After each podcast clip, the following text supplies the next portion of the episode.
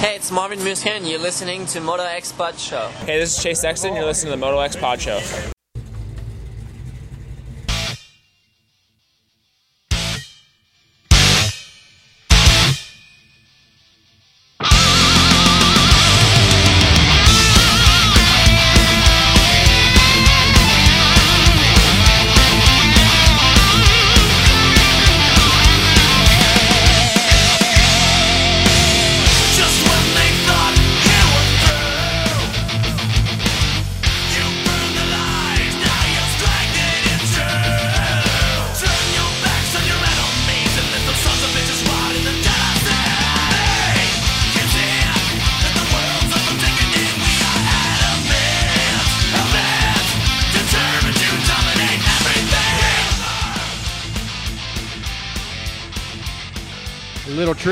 At the request of Taylor Hyman.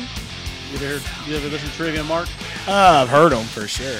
Pretty good metal band. I've, I've been around for a while. Muscle Mark is in studio tonight for episode 93. What's up, Mark? What up? It's been a minute, dude. Been a while. Been It a has long been. while. It's like May or something, I think, or April. I don't remember. It's been a while. yeah, it's been definitely been a while, but uh, we got a busy show tonight. A pretty good show. We've got Tim Ritchie from Redbud. We've got Tommy Hahn. He's going to be starting a training facility out at Oak Hill that he's going to tell us about. Then we've got Cole Seeley back in the saddle again, and the one and only Kris Keefer coming in or calling in tonight. We'll talk to him a little bit about the shootouts that are coming up starting the 18th, I believe. Dude, his bike shootouts are rad.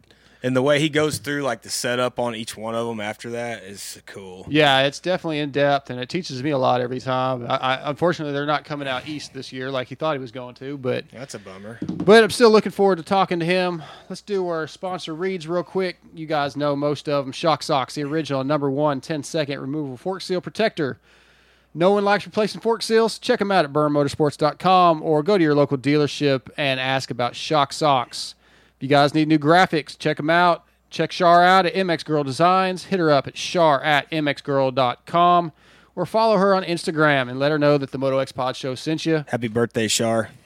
Is it her birthday? Today's her birthday. I haven't been on social media a whole lot today. I didn't even know that. Happy birthday.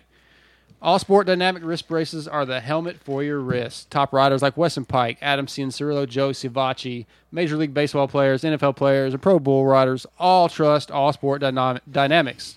Visit motocrosswristbrace.com for info and follow them at Wrist Brace Guy on Instagram. Hit me up at DarksideMX3 at AOL for any uh, pricing info. Also, uh, you guys, Amsoil, right? Best best oil in the business. Mad Jack Synthetics is an independent dealer. Dane Evans and Mad Jack Synthetics can uh, get you hooked up. They're riders, racers, and just all around fans of dirt bike riders. Motocross, they support, well, they did support Arena Cross. They're going to be back with Supercross this year. Call 805 531 9551 or go to madjackdiesel.shopamsoil.com. Follow Dane at Dane Amsoil Guy and Instagram at Dane underscore Evans 393. Fly Racing. We're doing a uh, Best out there, bro. yeah best gear out there. We're doing a giveaway tonight. I'll tell you about it in a little bit. Since 1998, Fly Racing has been focused on developing the best gear possible. With research and development, they have become a leader in safety and comfort. Fly Racing also has hard parts, mountain bike products, and snow gear. Go to flyracing.com or check your local dealer for more info. Got a new title sponsor. It's official this week. We have a title sponsor. Sponsor? Sponsor. Are you- Sponsor. Dark Side's French. Yeah, yeah. Sponsor. I can't do an accent. You sound like DV. It's- Sponsor? That's- that's- I can't do that. I can't do accents. Torc One Racing. That's T O R C, the number one, racing.com. An organization founded by individuals with passion for the racing industry. Their mission is to provide high quality, economical performance products like grips, levers, shifters, brake pedals, brake pedals, and foot pegs. Follow them on Twitter and Instagram or go to torc1racing.com. We're going to have some giveaways with those guys coming up. It's going to be a whole new thing this year. They're on board all year. Um, we're going to have, like I said, we're going to have some giveaways. We're going to have some product discount codes coming up. Can't wait for that. So, Mark, Heck yeah, man. I need to uh I need speak what was I gonna say? Anyways. um I'm a little discombobulated as well, always. the arena cross thing. I was gonna go back to that. It looks like it is it. Does it look like there's any more teams popping up? I know that one with Blows, that Husky team or whatever. That's Or the only one I've heard about. That's the only guy I've heard about that has a deal so far. Yeah. Yeah. So I, I haven't really. I don't think there's a lot being mentioned yet. I mean, it's silly season technically, but nobody's really putting anything out. No, not a whole lot, man. You hear a few things, the ones that don't matter, like the ones I, I guess Yamaha, KTM. You know, well, Yeah, KTM hasn't announced, but you know who it's going to be. Yeah, yeah. I think yeah, all the big teams are pretty well set, and then I think I heard He uh, Hep HEP is looking to pick up somebody else, maybe a Dean Wilson or somebody like that, but that's all budget. yeah. I heard that they might even be trying to put Wilson back on a Rockstar on a Husky bike. Okay. He might, they might try to find funds for a third rider. I wish they would. I feel like he deserves another year. Oh, That's just my definitely. opinion. But I'm, I'm a huge fan, and it's not his fault he got hurt. He was having a killer right. freaking year, you know. Yeah, he And, uh, definitely is one of those guys that I think is going to do something in 19. I think he's he just had a lot of bad. Well, he, he was going to come on strong there at Anaheim and Mm-hmm. just had some bad luck. He's like our. He's like ironically with the same number. He's like the new Tim Ferry. Like remember how Red Dog struggled for a while and kept getting hurt and kept Yep, getting hurt, yep. and then it, eventually he just broke out of it with in a big way and was like a contender. I feel like that's Dino. It's coming. You know. Yeah, he'll get his due. He he deserves it. He's a good he's a good personality. I mean, that's all those things that teams want. He's so I really think he's tall. going to be fine. He's really tall. Yeah. he's really tall. Right, right. I was looking up at him. I was like, "Damn, you're tall." You know? yeah, dude. uh, uh, Other than like Benny Bloss, he's one of the taller guys. For yeah, sure, for yeah. sure. But uh no, it's gonna look good though. I mean, the more teams, the merrier, and it looks like they're trying to put some stuff together with a lot of people and ready to see. Silly season is my favorite time of the year after minus when Supercross starts because you start seeing who's going where and it's exciting. you Right. know. You figure out, especially if your favorite rider's contract is up, you get to see where they're going. Speaking of, what's your guy number eleven doing? I texted Chiz today. I haven't heard back yet. So Yeah. he's still. I haven't even seen anything about him getting back on a bike. So really, Really? 'cause I think he's still rehabbing. Oh yeah, he got hurt. That's right. Yeah, I yeah, forgot about yeah. He's that. still rehabbing. So I, I, I don't know. He hasn't responded yet. He'll find something. He always does. oh yeah, yeah. I mean, it might be. he- Well, he might have to do you know a privateer thing again, where you know the cycle Mm-hmm. trader kind of helped move, bring his bike out a few times. And it's hard to say. Well, I'll say this though: if he's gonna do it, like at least do it during Supercross where you can make some money. Yeah, you I don't know if the fifty-one fifty team's coming back. You know, I hadn't heard. I, I sent them an email a couple of days ago and haven't heard anything back. So Yeah, they may have closed up shop. It looks like, from what I was hearing on Matthes's show, that uh, Mookie's probably going to um, uh, Moto Concepts. yeah, I know they're in negotiations. That'd be a good pick for them, and then hopefully Chad ends up at you know JGR or somebody like that. That's kind of went silent in the last week. Yeah, after Matthes's deal, it did go silent. But then again, like sometimes those deals, the way they have to be put together, there's just nothing to update everybody Right. on. You know, All the and legal stuff. He's talking to more people than that. Oh, yeah, from what yeah. Matthes Yeah, said, it's probably Honda or somebody. Right. They got to get Chad out there, man. You know. Yeah, we're we're working on getting him on the show. Dan Truman hit me, or we we were texting the other day, and it, it's going to be a mm. couple more weeks, but I think we'll get get him on eventually. Cool. Yeah. So, Chad. Chad's good people, He's man. kind of saying no to most interviews right now, other than Paul, which Well, it's hard to say no to Matthes. Yeah, yeah, yeah. Like his is a whole different platform Right. than most everybody else. But and then again, like some guys just don't want to do that much media. Yeah. You know, you got shit to do. Your kid. He's got three kids to round up every night, and I got one, and it drives me crazy. So I feel him. But, yeah, that's it's a lot. It's a lot. I'm glad mine's grown. Yep. Yep. So wait, Motocross of Nations is when? The sixth, I think. Oh yeah, so it's the same weekend as the uh, our pro Pro challenge, challenge, here in yeah. Tyler. Yep. So That's a bummer. Won't be at the pro challenge this year. Yeah, I will be in the oil field working where I usually am. Yeah, that really sucks. Yep. So I'm looking. Yeah, uh, October fifth, sixth, seventh is the that weekend. Yeah, I'll tell you what. There's a reason why they pay so much out where I work because nobody wants to fucking go. you know. Yeah. Especially where I am. Like we're. I'm going to tell you how close to New Mexico we are. They're Mountain Time, right? So Yeah. if you don't have your phone to where it automatically stays in your time zone, no matter where you are, it will switch where I stay. The man camp we Oh, stay really? at, it'll automatically switch. That's Wow. how close to New Mexico Yeah. we are over there. And um, it's Yeah, not. that's a long way out in West Texas. not that ain't mu- there's not much between here. Well, once you get out of Fort Worth area, there's not much. well, when you get out there and you see it though, like, well, this makes sense. There might as well be drilling rigs everywhere because there's nothing, Nothing else. else. out here. So Yeah. they might as well have pump jacks and, and everything they do. But they have some moto out there. West Texas has got a moto scene. Oh, I'm yeah. trying to get more familiar with it. As soon as I, I'm going to bring a bike with me next time out, and hopefully I'll get to ride it while I'm there. Otherwise, it's just going to sit in my truck the whole time. But Yeah, that's that's not much of a life right there. Just being stuck in your truck. No, but you know, it's luckily I got the creeper, so it can it can Right. sit in the back of the creeper. Hell But, yeah. yeah, man. Tell me about your uh, riding escapade last weekend.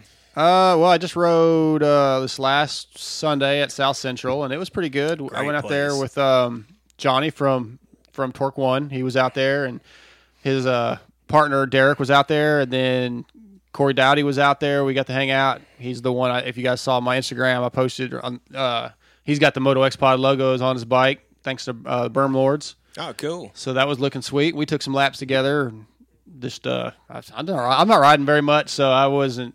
I just can't go very long. No, I understand. I, I haven't ridden since. When's the last time I rode? May or June. Oh wow! When's the last time we went? Wait, you weren't there. Were you there? No, you weren't I there. I don't think so. we went and did the night practice. I think it Oh yeah, yeah. That's and- been a, a while. I think it was just me and JT and David. Yeah, I think I was on call that night. Yeah, but I don't think TJ or you were there. Right, it's that- been a while. I think that was June. So I mean, may have been. Yeah. And before that, it was that time we raced. Right. You know. So Well, I'm doing the, the final round of Moto Masters next weekend. We'll see how that goes. Well, tell Johnny at Torc One I'm going to get a YZ250 from a dude tomorrow, and it's going to need some TLC. I need some bars. So give me, give me a deal on some handlebars, Johnny. I don't know if he need has some- bars. I don't know that Torc Torc. One Racing, yeah, they make Do they bars. see? I went through some of their stuff. I mean, I just kind of glanced. I don't remember there being bars. yeah, they they did. I know. Like they I had was the- looking at their shifters and brake pedals. That's Yeah. that's what I'm looking. I want. I have a set of their pegs on my uh, 450. They're legit. They're Okay. really good. Yeah, sweet. And I run their grips. grips Right on. really yeah, I got to good. switch. I'm, I, I now that I know he, I like lock on grips, Mm-hmm. and they make lock on grips, so I'm gonna, I'm gonna switch over. Johnny, I don't know if you remember me, bro, but we talked at Swan one time in the staging area. You were talking about the Camel Smoker Cross logos on my bike. Maybe you'll remember it was a Suzuki, but He's got a good memory. He remember, remember me from two years ago. I was the fat, chubby dude you were talking to. Well, hey guys, so if, if you uh, if you follow the Instagram and everything, you know that I've got all the Patreon prizes, gift packs boxed up. Those are going out in a couple days. Um, we got one that's going to New Zealand to uh, Tony, so that's that that ought to be interesting to see what that's gonna how that's gonna work. But right. everything's boxed up. It's sitting in my shop. I just got to load it up and take it and send that stuff out. So real quick before we go to our first break, I want to. We got a couple giveaways. The Amsoil thing I mentioned last week. I've got some emails. I want you guys to email me darksidemx3 at AOL. Let me know why you deserve the Amsoil four stroke gift pack.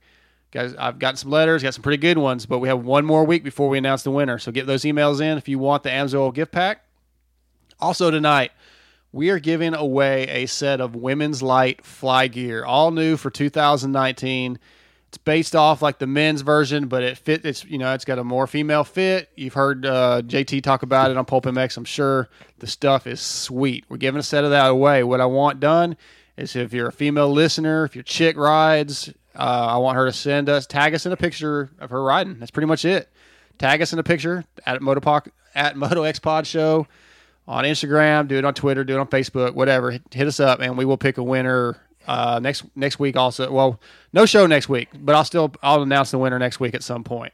Where are you going next week, Jamie? Not going anywhere. We're just taking a week off because there's not much going on. And TJ decided a couple weeks ago. He said, "Hey, let's just take a couple weeks off or here and there." And I was like, "Yeah, why not?" So You didn't like it, did you? not really, not really. didn't like it, you? Yeah. It'll feel good not having to try to find guests for a week. So kind of no. But yeah, we're, we're gonna take a week off. But yeah, get us the tag us in some pictures. All chicks, you know, like it's it's bi- bitch and gear. Who doesn't want to win a set of fly gear? Mm-hmm. We're gonna be doing that every one one a month. A set of gear, helmets, all that kind of stuff. So thanks to Fly Racing. Guys, when it comes to fly racing, like if you like quality gear, they're they're second to none. They really do make the highest quality stuff, and it's affordable. it's like working man stuff, man, but it's high quality. You know, I definitely recommend fly racing. Everybody knows I'm a fan, so I I, we- I don't I don't need to blow them up anymore. we gonna- know. Yeah, blow them up though, man. They deserve it. When you do good work, you get Yeah. good rewards. You should get credited for it. And Right. They do, man. So right, because I remember where they were. I had a set of their gear in 2010, and it was decent. Right, it was still pretty. I mean, it was back when they were just starting to get up there and start making. Because you see the stuff before that, and no offense, but it was kind of shit. I mean, Right. it really was, and I think they'll tell you that. Yeah, Virginia, yeah, it, it was definitely. But if you look from stages. 2010 to now, 2019, it's like that's a different brand. It's Yeah. like not the same stuff anymore. And man, props, that stuff's awesome. Yeah, I love it. I, I mean, that's what I wear. And I don't. I don't wear the women's light very often, but you know, I wear the light hydrogen. So you got a giveaway to do. What's that about? I do. So uh, I don't come. I don't get to do the show much anymore, and I miss you guys. So what I'm going to do, I have. Uh, if you know, you follow me on social media. You know I'm a really big fan of uh, We Big Ink, the Camel Smoker Cross stuff, all the retro hats and T-shirts. I'm wearing a T-shirt right now from them that that my boy Todd Covey does over there. So I have a black trucker hat. It's a Coors Supercross Lights hat and uh, I want to give it away. Now, if you're interested in that hat, go to my social media. It's uh, Muscle Mark 17MX on Instagram and check it out. I have it posted. Here's the question. Here's how you win. Jeremy McGrath, King of Supercross, seven-time Supercross champ, so on and so forth. So it's a two-part question. What year did Jeremy win his first Supercross title? And what year did he win his fifth Supercross title? Now, there's a reason why I'm asking for first and fifth. I'll let you guys figure it out. And uh, but give me the give uh, what you need to do probably is message uh, the show or message Dark Side, and uh, you know with the answer you don't have to message me, and um, he can get the info to me and I'll ship you the hat. But what year did McGrath win his first Supercross title, and what year did he win his fifth Supercross title? Both answers have to be right. First guy to message Jamie or Darkside, sorry, and uh, or the Moto X Pod Show with the correct ans- correct answer wins. You, you're I'm talking like you now, like I'm like Yeah, I know. I'm getting it out there. Hey, it's all good. now it's just a trucker hat, but it's the most they're the And most bitchin' trucker hats on the planet. And yeah, there's all their stuff is sweet. Yeah. Um, you're talking 250s, right? Not Mm-hmm. 125. Oh yeah, yeah, 250 Supercross. My bad, not 125s. So yeah, first 250 Supercross title and his fifth 250 Supercross title. Sweet. Good, good for clearing that up because when I think of McGrath, I don't even Forget the consider 125 stuff. 120. He kicks so much ass in 250. Yeah. I don't even think about 125. Well, we had Skip on. Uh, I guess it was last week. Maybe that was week four. And Yeah, I talked to y'all talk a that night, remember? Yeah. Oh yeah. yeah, Yeah. I was on my way to Yeah, work, yeah. But Skip was rad. So Dude. hey, we're about to go uh, take a little break, and we'll be back with the first guest of the night.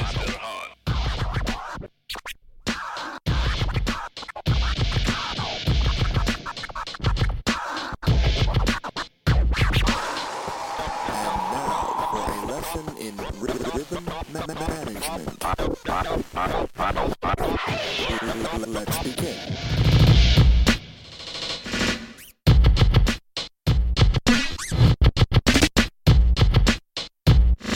All right now, wasn't that fun? Let's try something else.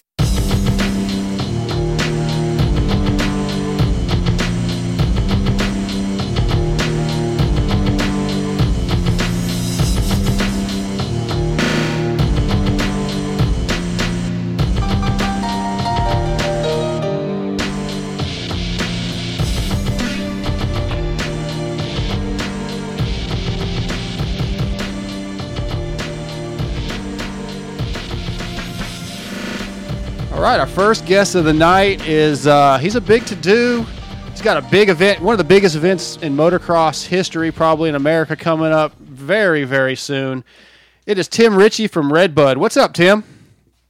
Um, I'm calling you guys. I'm talking to you guys right now. Is what's up? I'm I'm uh, busy, I guess. Yeah, I would think that your schedule probably doesn't have a whole lot of room for doing interviews right now. Well, it's getting dark here, so I'm gonna be planning. Well, man, you know, we're, we're super excited about MX of Nations coming up. Um, I've got a lot of questions, but first, tell me a little bit about the history of Redbud. I mean, your your dad just bought this property originally, correct, to, to build a motocross track.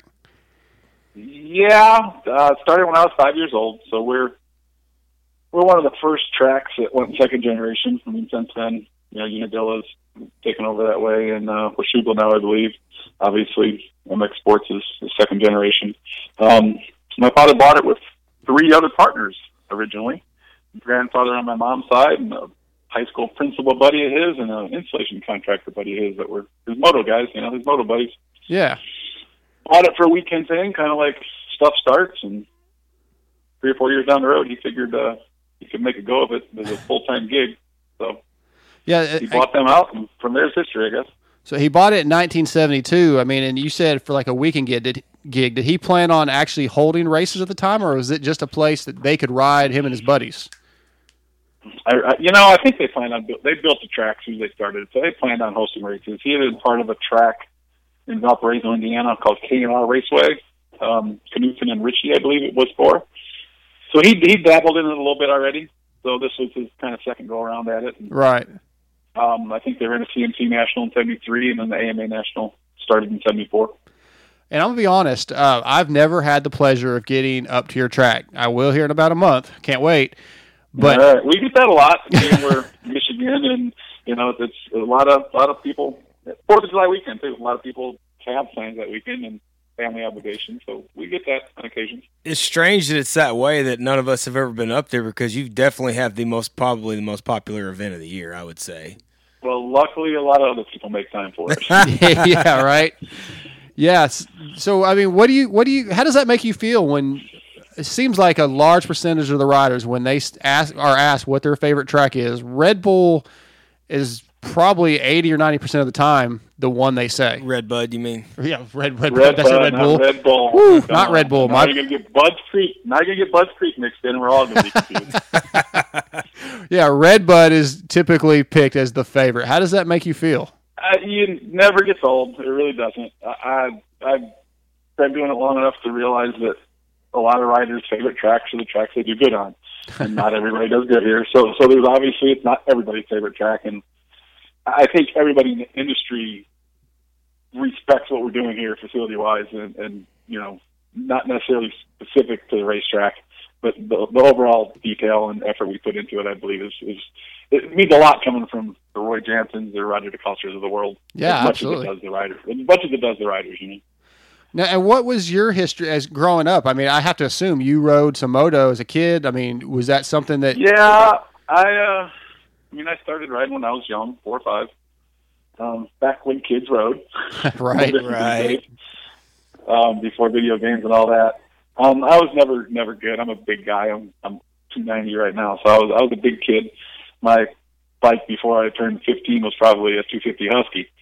So I went right from an 85 to a 250 Husky. So I kind of outgrew moto at my age, but um, I kind of got out of it back in the mud bog days, in my early 20s, and uh, kind of stepped back into it heavily when uh, Mike LaRocco was turning pro. Kind Okay. of kind of that era is when I really got back into it. I actually, I quit riding for a while, and I actually got a. His dad built me a '91 RM out of parts, and that's when I started riding again, and I've been back at it ever since. That's cool.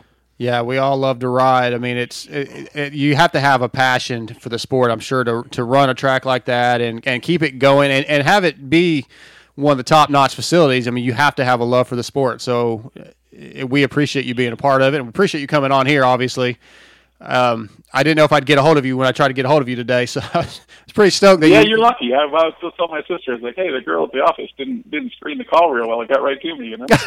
but she she's way busier than I am in the office, so she she wouldn't have time for this anyway. But Yeah, well, I'll be honest. I've called I've called that number I bet 15 20 times in the last few weeks just kind of waiting to see when the uh, the media credential opportunity was going to come up for MX of Nations. I've been at, you know asking a couple times a week trying to find out when that was going to happen and so I've been calling yeah, I don't think that's really our world. That's uh, that's that's kind of a Youthstream thing, I believe. Yeah, that's what the lady There- There's quite a few things in this event that we have zero control over, so it's it's very very different for us. I would assume, yeah. Well, talk about that a little bit. How is that dealing with Youthstream? And you probably have ideas of how you like to run your facility, and then they may have some other ideas. How do you guys? Where do you find that line? Um, we try to communicate best we can. The language barrier is a real thing. Not not so much the English is just they have they have different they they use different terms and different words that doesn't make don't make sense to us, I guess. Right. Um, Nikos is their site manager, is their event manager. He's uh he's kind of the guy I'm dealing with on the outside outdoor part of it. Um, he's phenomenal to deal with. Um, the ticketing stuff is just very different. We don't control the tickets at all. We get a set amount for staff, and, and that's it. So it's, it's just a little different, but it's very different, Yeah. I guess. So Well, it's we a- got, I got guys I can't take care of the passes because we don't have them to take care of. So that's that's just different. I mean, it's gives us the opportunity to gives us the excuse when we get beat up for passes with somebody we really don't want to give them to. We're like, hey guys, we can't, we really can't help you out. You know, Yeah, I can Because, uh, understand. people. You know, friends are coming out of the woodwork. You know how that goes. Oh yeah, everybody wants free passes. Yeah, I'm sure. that- that- you got a bunch of new friends every time you have an event there. Yeah, we just tell them to call the Youthstream office. There you go. Now, my curiosity, um, it's, it's been rumored that this was going to happen for a while, but when did the actual, when did the talk actually start? Like, who got in touch with who? How did this thing uh, become a reality? It's been probably seven years in the making, I'd say. Oh, wow. Um, yeah, it's been a while. We, we I was pretty patient over the whole thing, and then all of a sudden it happened really quick. Um, we I contacted Mr. Luongo quite some time ago, um, right after Colorado, I believe, shortly after Colorado, and just kind of threw our hat in the ring, so to speak, saying that we'd be interested in it, and nothing really came about for a while. We actually went to California and met with him when he was in town for one of the Glen Helen GPs. The first go around when they had him, I know they had him for a while and then stopped it. So it was, so it's been six, seven years ago, probably. Right. Yeah. Um, a- and I think things just weren't in a great spot with MX Sports and Youthstream. Um, I can't say why for sure. I don't know, but we're we're pretty much partners with MX Sports as far as our national goes. I mean, that's that's you know the, the promoters and MX Sports are, are kind of go hand in hand. You know, so Yeah, absolutely. we kind of told them that you know as long as everybody's as long as we have the blessing from MX Sports, we're all good. Um, from there, it evolved into them kind of wanting to have wanting us to do GP, which I don't think's a, a, a winner for a national track. I don't. I don't think they've proven to be very successful. and I don't think it would be very successful. Um, from there, it snowballed. Um, I don't really know. I I heard that Giuseppe was ready to pull the plug on coming to the U.S. with GPs, and somebody told him to call Davey and just talk to him. And that's when the Florida round came Yeah. about last year. Yeah. Um, at at that time is when this event took off. That's Ah, okay. when two two Daytonas ago, I was on my way there to help them with the amateur program a little bit, and uh, my sister called me today. They want us to do MXON, and I was like, "All right, 2019, right?" And she goes, "No, 2018." I'm like, Whoa. so uh, we talked. Then I met David Luongo and Danielle Daniela Rizzi is the VP.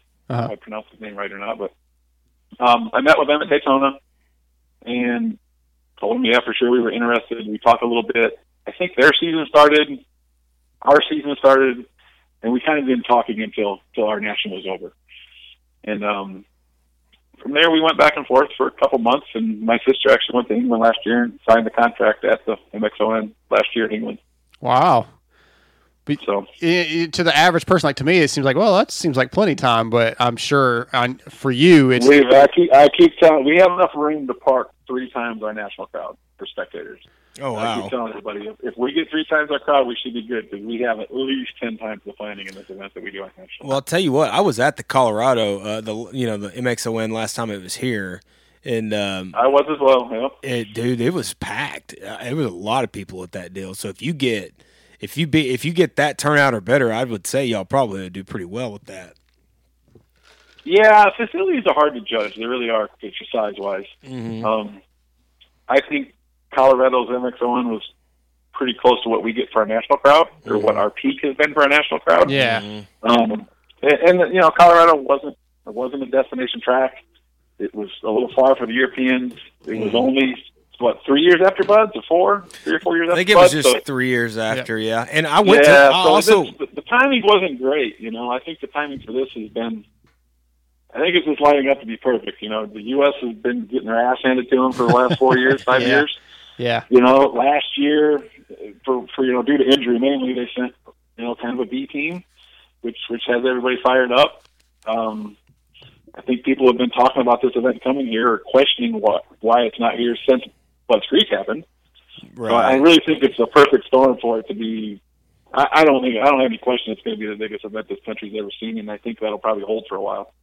Yeah. That's sort of what I expect. You know, I mean, nothing against uh, Lakewood, but again, Redbud just being one of the most popular tracks in the country. Yeah, I mean Colorado. I mean he did a good job with it. He just I, the location wasn't you know that far west kills the Europeans. You know, what I mean, that's I, an I extra- agree. Yeah. that's I the jump for those guys. You know, for for us, we can fly to Chicago, Detroit. We're both you know hour and a half to three hour drive in. You know, it's not that far. Yeah. Um, I, I, I heard we. yeah, and I, oh, go ahead. Go ahead. I think to date, I would, I think pretty much everybody in the industry would agree that Budds Creek has been the biggest motocross event that's, that's ever happened so far, and I'm, I think this will beat it, no problem.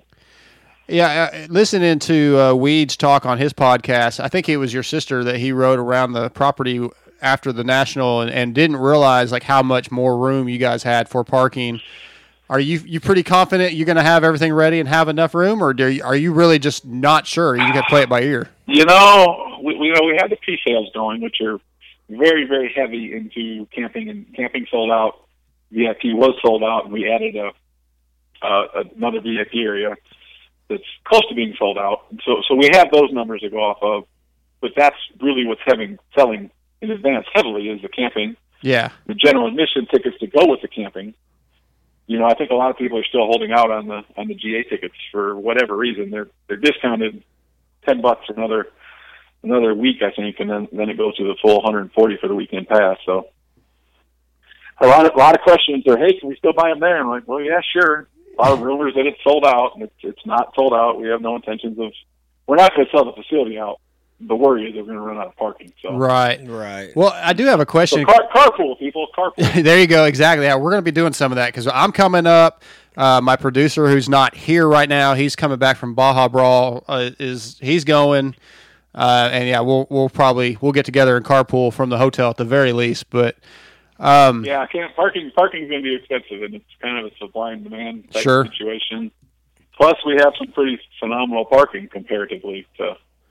You know, we I went to France two years ago, and I did not have any sort of parking pass when I got there.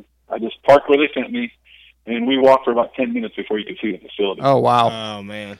That so, sounds so fun. our furthest parking is you can see the facility. You know, from the from the worst spot we got, you can look up and go, "There's the flag, and there's Larocco's Leap." Right. Well, I'll say this: when I went to Lakewood for that, I went twice that that year in 2010 to the national and that race, and both times we had to be bust over from where we Busted, parked. Yeah, and I just, I mean, nothing. I mean, you do what you got to do, but good parking is. hard. If you could, I, I'll pay for good parking rather than have to do that. Yeah. You know.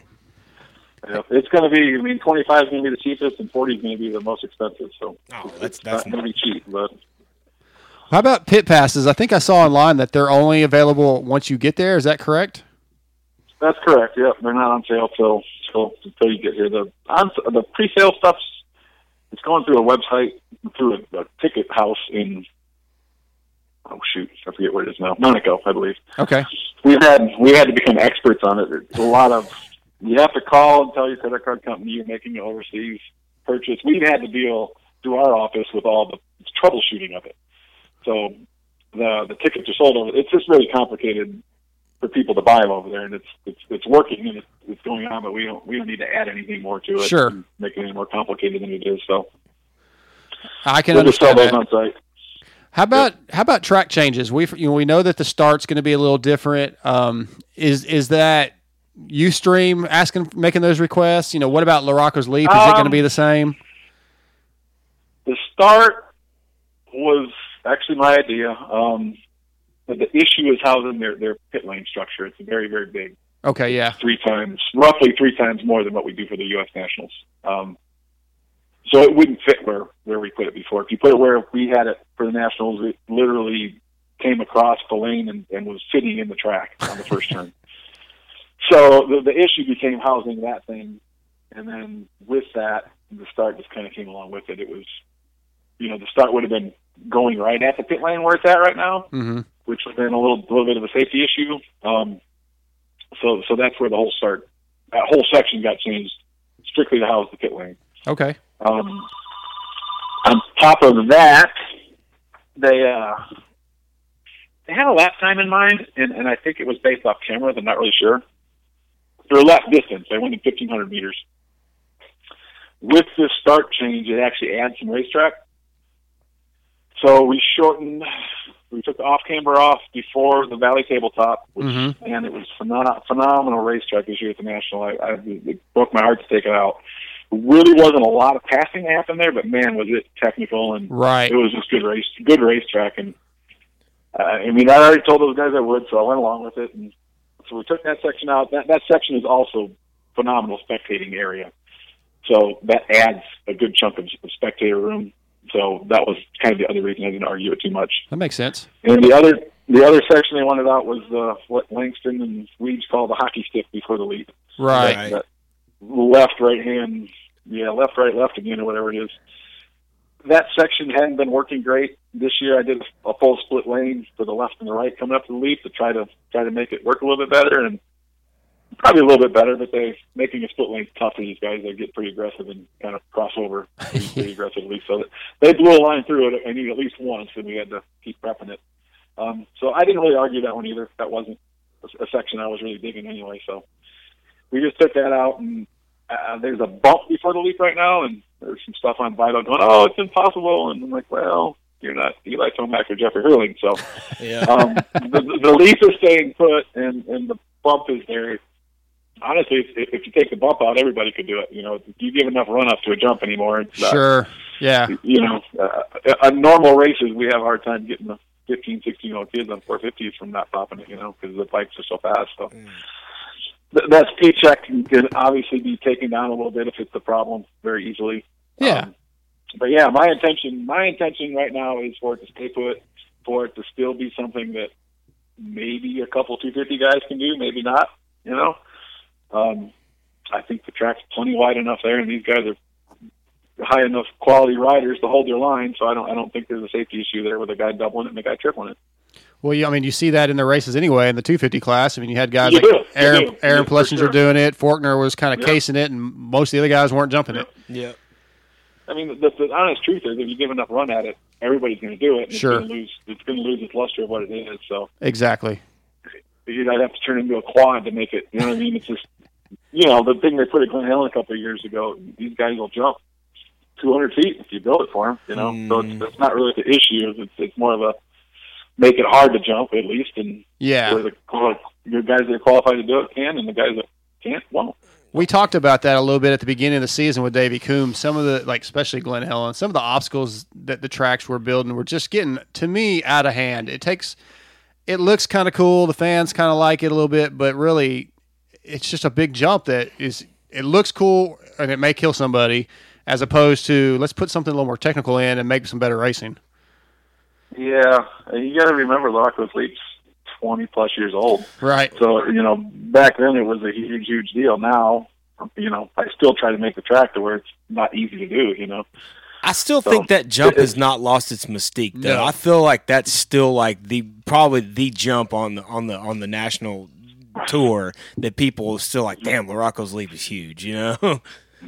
Yeah, so that's all the more reason I don't want to make it easy and have everybody doing it, you know. yeah, these guys are are don't know a lot of these youngsters don't know about Mike Mike Larocco wide open out of the corner on a 125 just front end Yeah, it wasn't out of the corner. He was on. He was out in the middle of the field. Yeah. Well, that too, but yeah, I, I like I liked it. To, I wanted it to sound a little better, but Yeah, yeah. Yeah. We, we took the fence down, and it was it was the old days when it was just farm fence, and we dropped the fence, and he was out in the middle of the parking lot, and was just tapped out, and there was like a like a little wall there that was just in the grave, and he was just like wide open and tracked off of that thing, and and he actually couldn't do it on his practice bike. He had to go back and get his race bike before he could do it. Oh, the, right. the original build, the ori- Yeah. original time, but.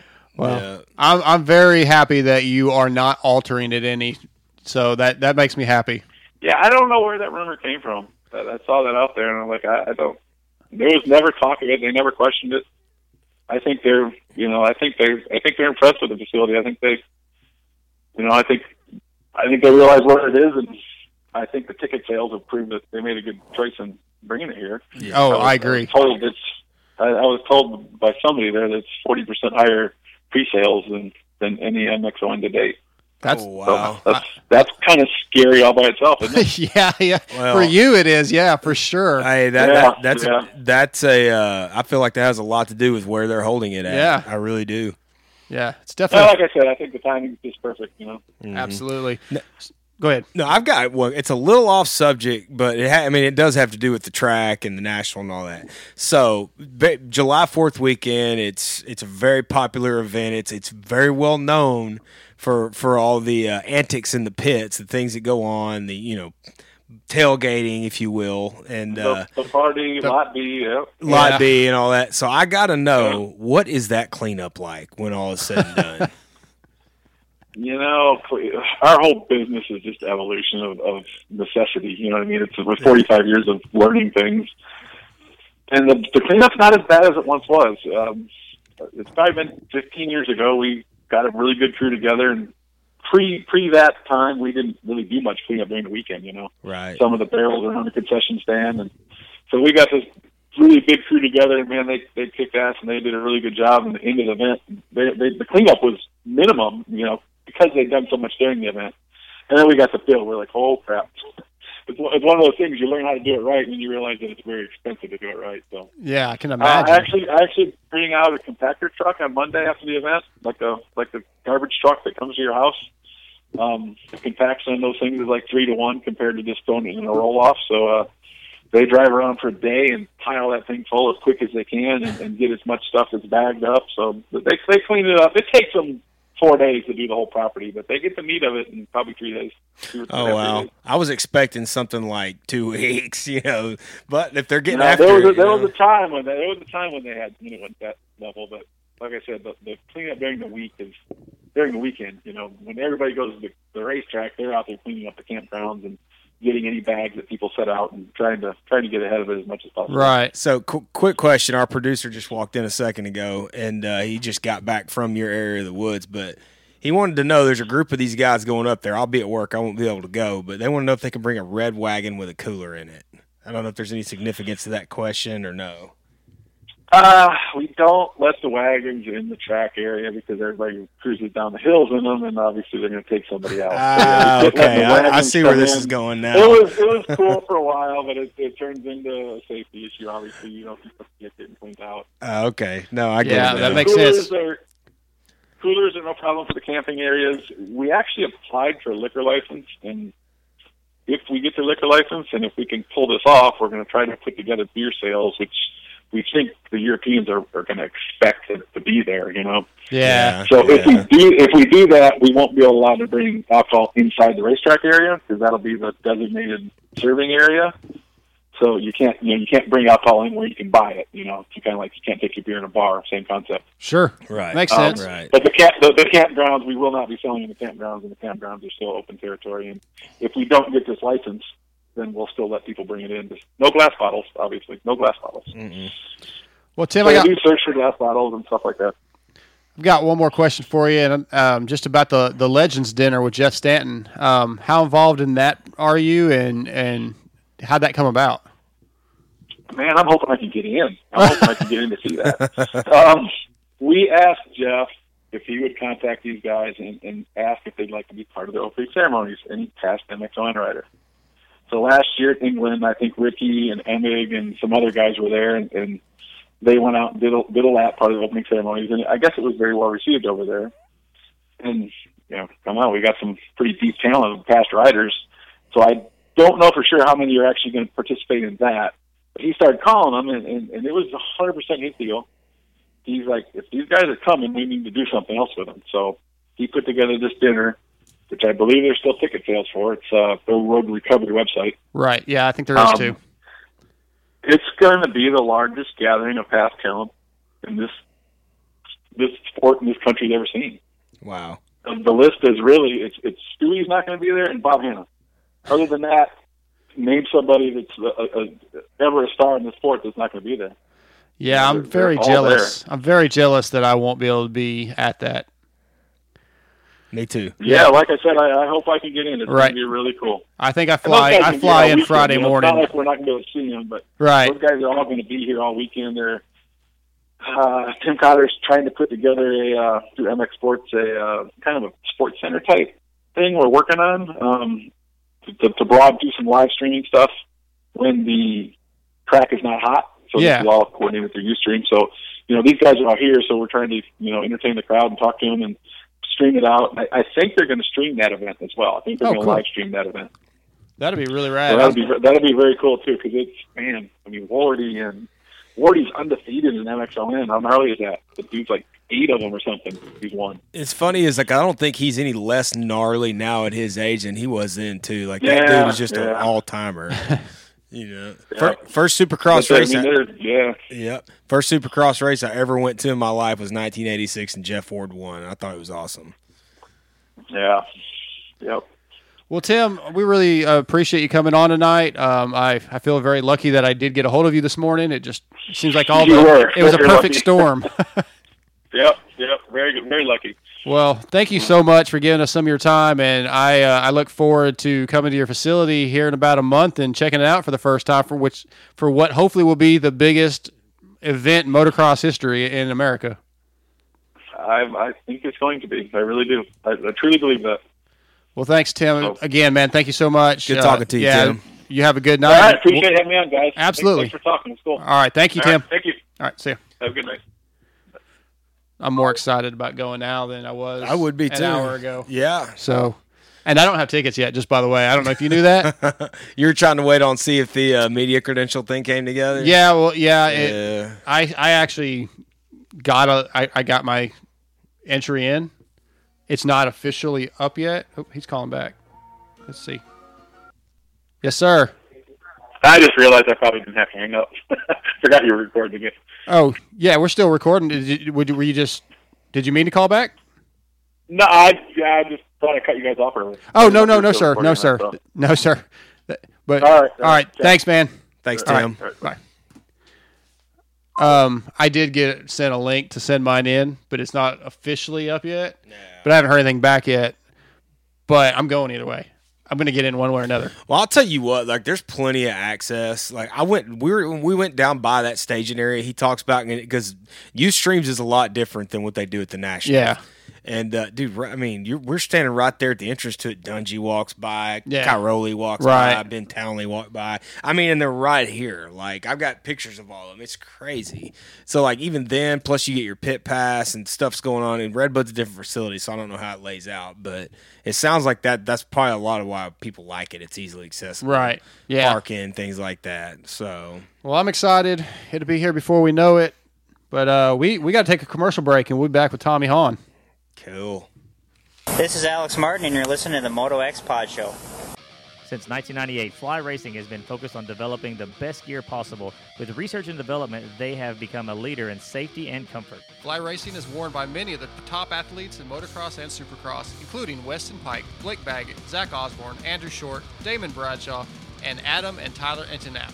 Substitute Trey. I wear fly, wear fly too.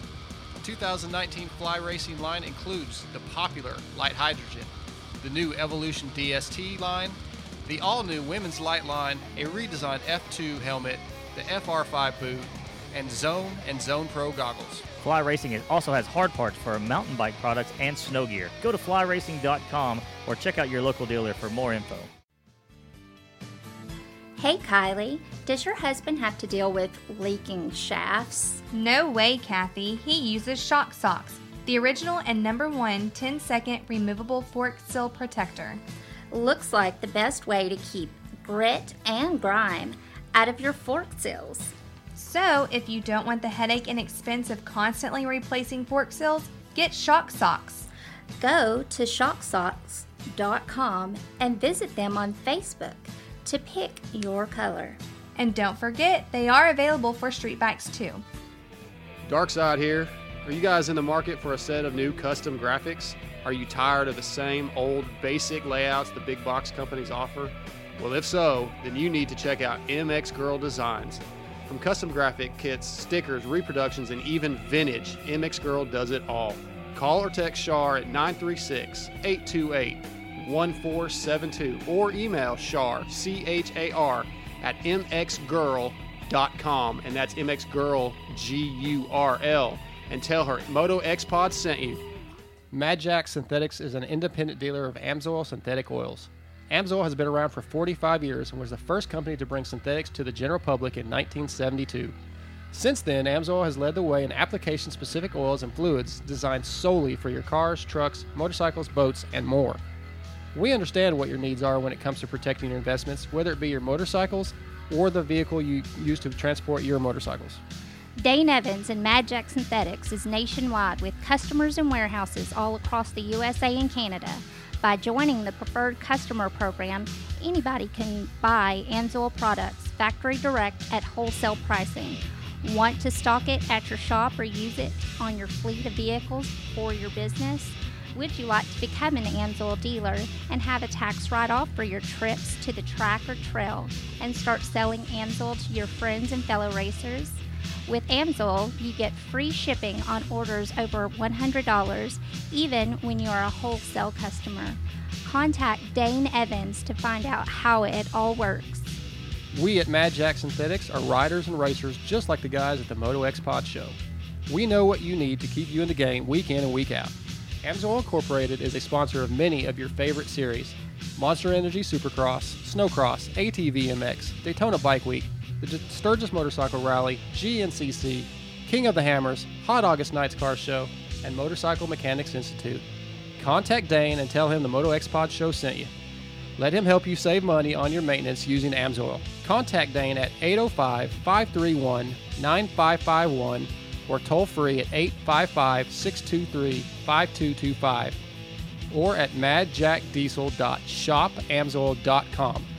Like us and contact us on Facebook at Dane Amsoil Guy, on Twitter at Dane underscore Evans 393, and on Instagram at Dane underscore Amsoil Guy. What's up, Moto X Pod listeners? This is Darkside, and as motocross racers, one of our top priorities is safety. That's why All Sport Dynamics wrist braces are one of my favorite products. All Sport Dynamics sees themselves as the Picasso of safety braces. Their passion for design and developing beautiful braces never stops. They've had the privilege to work with some of the largest names in the sports industry and have established a reputation for always bringing innovation to the table with every brace. For the pro chasing the championship or the six year old whose mom wants to avoid a broken bone, please try All Sport Dynamic Wrist Braces. Go to motocrosswristbrace.com or check out Instagram at wristbraceguy or call 936 569 1003 and ask for Jeff Brewer or Gary White. And keep in mind, these are the wrist braces that Justin Bogle, Joey Savatgy, Weston Peick, Adam Cianciarulo, Matt Goerke, and Broc Tickle wear in their pro careers. Check them out, All Sports Dynamic Braces. We're back, and our first guest of the night is brought to you by Shock Socks, the original and number one 10 second removable fork seal protector. Go to burnmotorsports.com or ask your local dealer about Shock Socks. On the phone with us is Tommy Hahn. Tommy, what's up, buddy? Oh, not too much. Just enjoying a nice sunset at dinner right now. How about you guys? Well, we're just yeah enjoying the air conditioner. You know, out here in East Texas, it's you know how hot it gets, so we're we're just glad to be inside. Yes, it is very hot in Texas. It's um, yeah, there's good training in the summers. That's for sure. Definitely. Yeah, yeah. So is that where are you in Texas right now tonight? No, I'm actually in Kansas right now. I've Okay. been back here for for a while, um, kind of around the area where I grew up, and then uh, I'll be back in Texas. Uh, I guess for good because my parents are still down there, and um, I'll be down there here shortly, the middle of the month. So, uh, just kind of, just kind of enjoying home as much as I can until I Sure. go back. Now, are you and your brother still doing that uh that supercross race y'all do about this time every year? It's it's usually an off season race, isn't it? Yeah, yeah, we got the Hahn Brothers uh, Supercross Shootout coming up. The you know last weekend of September here. The I believe the the Pro First race is uh, the 28th Saturday night, and um, yeah, we got that coming up. It, this will be the sixth year for it. Um, lots of the same sponsors and everything, and um, I believe the Pro First is still 10 grand. So uh, you know we're we want to keep that going as long as possible. It's it's some cool. Will and I both raced our first races on a dirt bike at that on that property, Right. and um, it's always been it's been always by, oh, always owned by the city of Great Bend. So um, when they when we had an opportunity or thought we had an opportunity to bring a track back, we kind of jumped on it after would have been after about 14 years of it being closed down. So um, it's just something that's close to our heart, and we want to keep that going as long as possible. Awesome. Yeah, that's awesome. Well, so I I've been uh, told there's a reason you're coming back to Texas, and um, let's talk about that a little bit.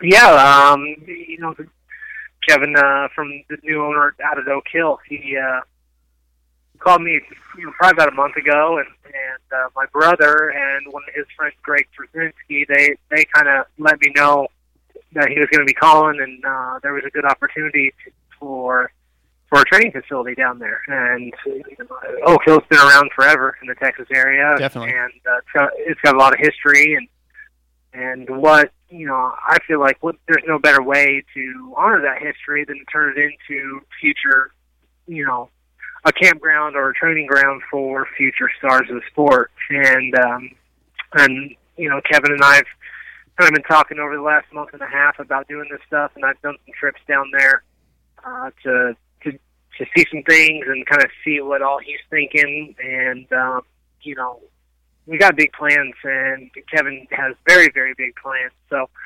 Um, we're going to offer a training facility that has a complete package. You know, we're going to, as far as education, um, you know, any kind of therapy with the fit and wise, uh, being their indicator, and fit and wise going to some of the amateur races and acting as a um, an Alpine Star medic unit, so to speak, in the in the amateur world is huge. So, Yeah. um, you know, I didn't know that they were doing that. And that was brought to my attention. I'm like, wow, you know, amateurs changed a lot since I was doing it. So this is this is really cool, and and um, there there's just so many good variables. My my parents are in Decatur, so it makes it easier. I lived there for eight years. Um, had my own place and my own training grounds down there, um, right north of the track, about two miles actually. So I'm familiar with the area. I'm comfortable with it. Um, I just don't know if I really want too many of them hot summers, but you know that's just the way it is. Yeah. It's the way it is. So, if you want to be a man, you got to be in Texas in the summer. That's just the way it is. It's it's it's unbearable at times. It's certainly we were riding this last weekend out here at uh at the at Vernon McKinney's new place, and yeah, I almost didn't want to get out of the van. I'll tell you what, Tommy. I work out in West Texas and uh, basically like closer to the New Mexico border. Multiple times this year, it's been like 115, 117, and like there's not that much humidity out there, but it's hot. Hot is hot, no matter where you're at over here. And it always seems like it's hotter here in Texas than it is anywhere else. Absolutely, absolutely. I think um, I think it was 2010. Uh, that was the hottest summer that I I could remember. I mean, it was actually hard to get recovered for the races um, after your training during the week. Um, it, was just, I just remember like every single day. I'm like, really? There's, and I think it was like in triple digits yeah, through the middle of October that year, or Right. something like that. It was crazy, and I'm just like, man, when are we going to get a break? Uh, but that was the hottest summer that I can remember, and it was brutal. I, yeah, I was working outside a lot that year, and I remember that too. Yeah, it's pretty pretty miserable, but like you say, for training purposes, that's that's one of the reasons a lot of the training facilities are, you know, in the Florida area, and now you want you and Kevin have this one starting up. Um, you know, what what are your what are your plans for like when will this thing be live where people can start signing up? You know, and what's what's the game plan? Well, we plan to launch on October 1st. Okay, Um, you know, normally the people get 11 months of solid training. Uh, since we're coming in a little bit, a little bit behind, there's going to be 10 months of solid training before Loretta Lynn's time comes around. Um, you know, which is plenty of time still, and and we're we yeah we plan to go on October 1st. Um, the website uh, completemxtraining.com. Uh, that will be the website. We're we're going to call the the training facility side of things complete MX training. We're going to offer, you know, schooling. Like I said, we're one of the other. You know, we talked to some of the team managers in in the sport, and it's like, okay, so we're grooming these kids for you guys. What what what do you want more of that you don't see? Mhm. And one was and one was the education part of things, offering an education and making sure that they're getting it and doing it. And the other thing was teaching the kids how to talk on TV, and um, at an early age, and they're not intimidated by it once they get up there or stumble around, or do anything like that, um, or just have a bad interview. You know, it happens a lot with the rookies. It's just the way it is. They're nervous. They, they did good. They're they're hyped up. They don't know what to say. They often forget sponsors. You know, and and not to say that the sponsors are going to like fire you over that or anything. It just sounds a lot better when you know that you're artic- you're articulate, you know what Yeah. to say, and you have your you have your rhythm. And not to say that you're doing it every time the same, but having that articulate to where if the reporter asks you a curveball question, you know how to answer it and don't get stumbled around. That's one of the biggest things that we see. And then also, you know, the riding part of things, how they want them, how they want them groomed, and and different different parts of um, nutrition and and the chiropractic side of things is huge as far as therapy and stuff like that from week to week. So offering all that stuff to everybody to be on a solid program, learn the structure that you're going to be following when you're a pro at an early age, so then it's not quite as a, uh, as a shock to some of the kids. Yeah. And Yeah, I'm gonna tell you what, if I would have had an opportunity to do this stuff when when I was an amateur, I would have would have jumped all over it because I, I went in just a farm kid from Kansas that didn't know anything. So everything was a shock at that point.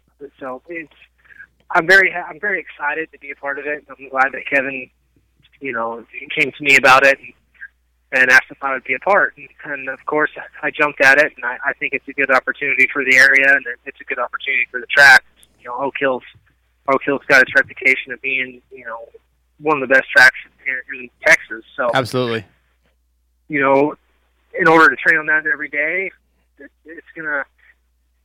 I mean, well, to train on that every day is going to be a big benefit to, a lot of the amateur kids around the country because you know, they have clay, they have sand, they have a clayish sand, you know, they have black dirt, they have all kinds of dirt there on that property. Really Right, right. So you you get a lot of you get a lot of uh, diversity in your riding and, and knowing what your bike's going to do and all those different types of of uh, terrain. So that's that's huge. Yeah, you're right. The the scramble cross. I went and did a scramble cross race there a few months back, and uh, that that little area where that track is had all four of those soil types combined. I thought it was really cool.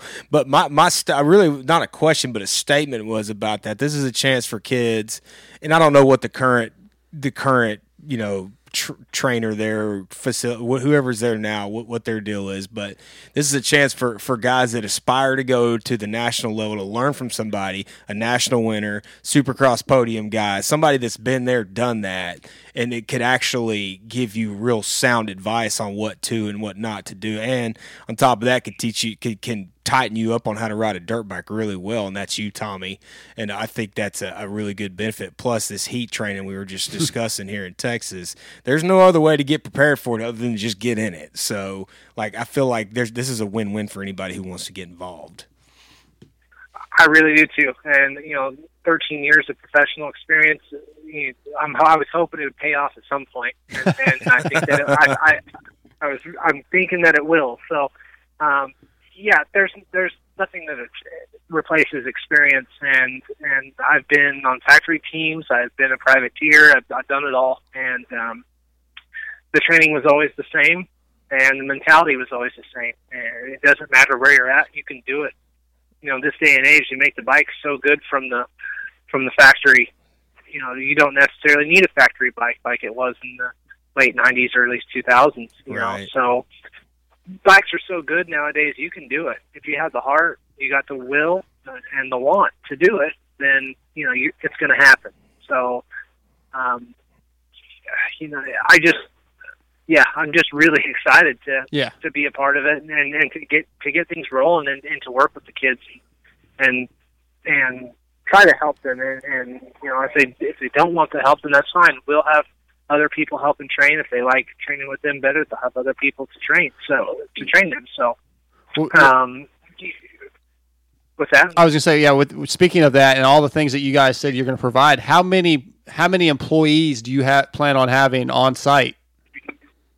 Uh, that's to be determined Okay. right now. Um, we're we're going to kind of assess that as it goes, and um, you know, I don't think there's any number out of the question. Uh, just depending on how you know how how good of a response we get out of people and w- what people think. So, you know, I know John Short. He's a you know he's a privateer, works his butt off, and to get to every race Yep. he's um he wants to help a little bit and I think that he's got great technique on a bike. I've worked with Sean or John for you know many years, you know, being from the Texas area and seeing him come up as, as an amateur and and then riding with him, you know, during the week. So he's got great technique on the bike. Um he's he, he has great throttle control. He, He's a Mhm. good rider. So yeah, I John think can ride for sure.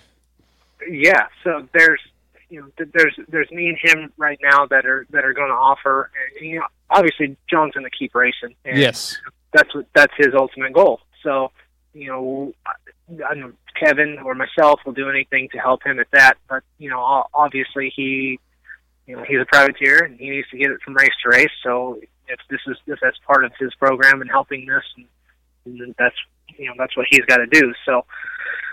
Um, yeah, having John Short and just a local boy there probably have a lot of kids that look up to him. That's going to be huge as well. Yeah, so I, I'm getting I'm getting kind of old now. I don't think a lot of new kids know who I am. So Right. Well, John's got a great personality too. Yeah, I don't think you're that soon forgotten, Tommy. No. It wasn't that long ago you were still throwing it down, so I think people still remember you. And you were racing Supercross what two years ago? Year ago? Seventeen. That, yeah, yeah. I graduated or graduated. I retired last May. Now, how much do you still ride? Quite a bit. Do you get out there on a bike, or you just you kind of not doing that right now? No, I, I ride as much as I can. I have a YZ450. Um, I was doing after I after I decided to retire. I was uh, helping Yamaha with production testing on the, the the the 19 the 19 models, and then I ended up moving back to Kansas. And you know, God, during that whole time testing, I was I was training kids and I was training vet riders. I was training training everybody that that uh, you know wanted the service. So Right. um, that was real cool. Um, it, it, the, the the testing thing was really cool because it showed me a whole different side of how things are done and and how they and how they come to the conclusion on what they do with with the production bikes and everything. So that that was really cool and and, and helped me a lot understanding and how um, a bike works. You know, so much.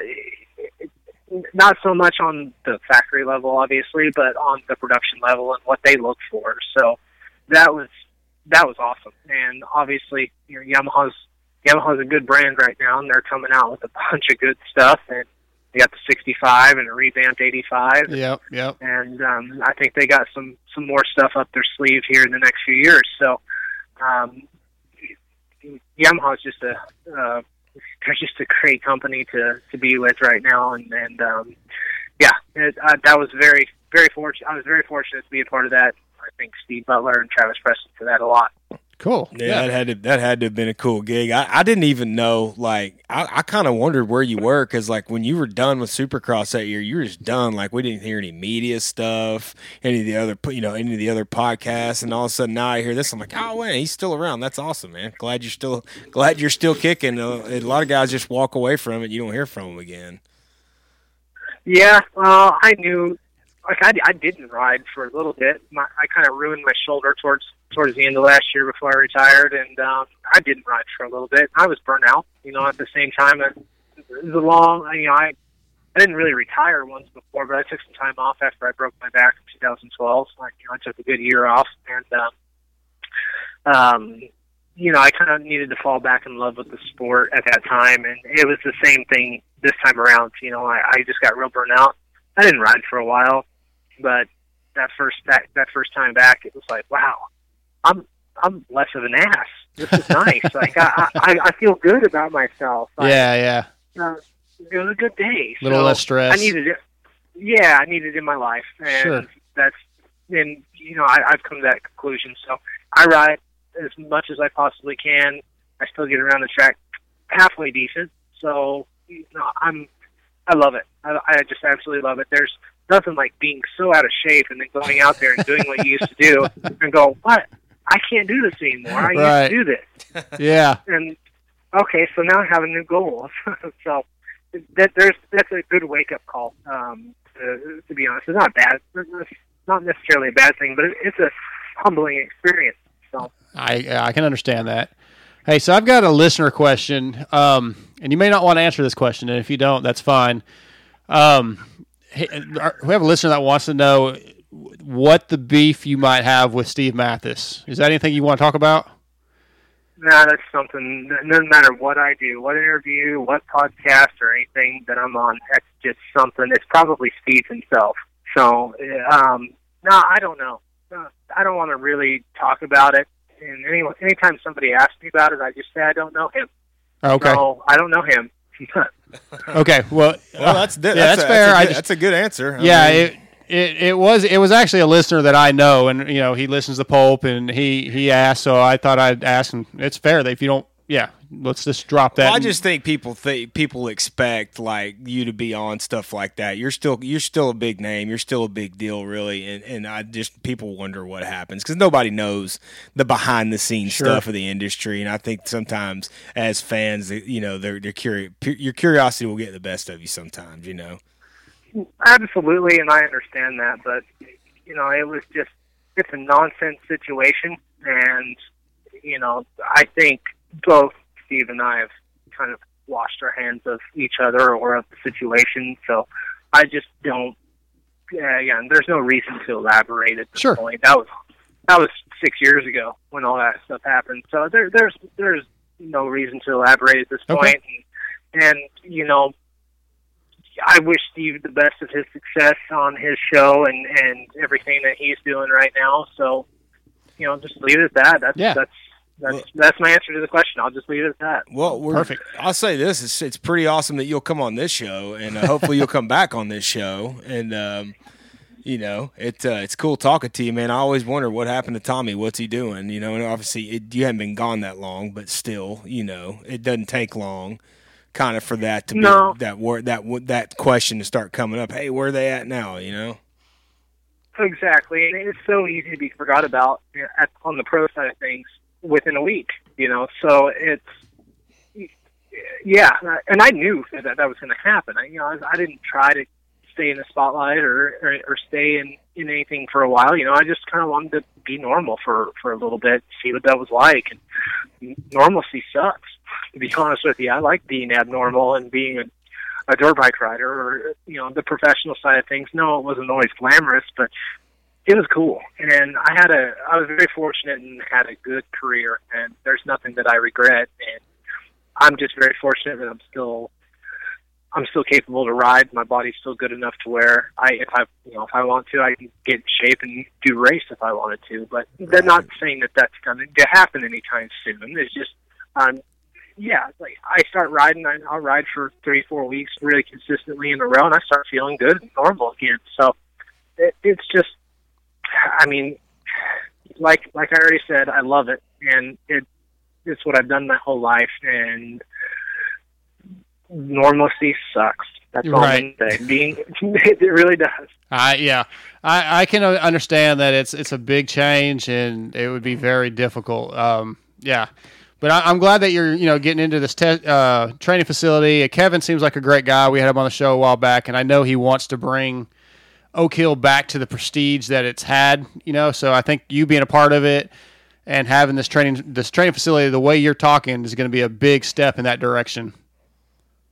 Absolutely, Kevin's super motivated as well as I, as well as me, and uh, I, I just, I think there's going to be a lot of good come from it, and and it's going to be a good venture either way. So, um, yeah, I, I'm just super excited, and I know Kevin is as well. So, we can't wait to get started and and just help help the kids and help anyone that needs it. Uh, with- it's not always kids; sometimes it's the vet riders too. So we Yeah. just help any. We're open our doors. We're opening the doors to anybody and everybody that wants to learn, be a better rider, be a safer rider, and um, you know, just want to ride like they've always dreamed of. So Perfect. that's the whole goal. Right on. Well, Tommy, before we let you go, I'd like uh, just if you don't mind, like give me your best memory as an amateur with your brother, grow, you know, traveling to a race, whatever it might be. Do you have one that sticks out? Oh man. As an amateur growing up, I you know I there's there's a few that stick out. I don't know if I favor one over the other, but I mean just seeing us accomplish. You know, I, I don't know. I can't speak for Will, but I would hope I would hope that he feels the same. Just seeing the, seeing each other accomplish the things that we did and being proud of each other. You know, I when he won his title, I know it's on amateurs, but when he won his title in Supercross, you know, I was happier than if I would have won that thing, a hundred percent. And uh, seeing the things that he accomplished, the little the amateur championships and stuff like that, um, I was always, you know, I didn't care about me. Like if I if I had a bad race or whatever, it was like, oh, Will killed it. Like you know, so or, Right. and I, I hopefully it was vice versa with him. So um, I'm pretty sure it was, even though I have a Yeah. Loretta's title. I have a Loretta's title, and he doesn't. I don't count the Supercross stuff. So um, Hey, you got a 450. You got a 450 outdoor win too, and I don't believe he does. No, no, no. I, he doesn't actually. I think all his wins are in the 250 class. So, um, yeah, no, he- uh, just making each other proud. There were so many different, there were so many different times, and, and you know, he he got a team green ride and stuff like that. There's just so many different times that Yeah. we had we had good races or or good times.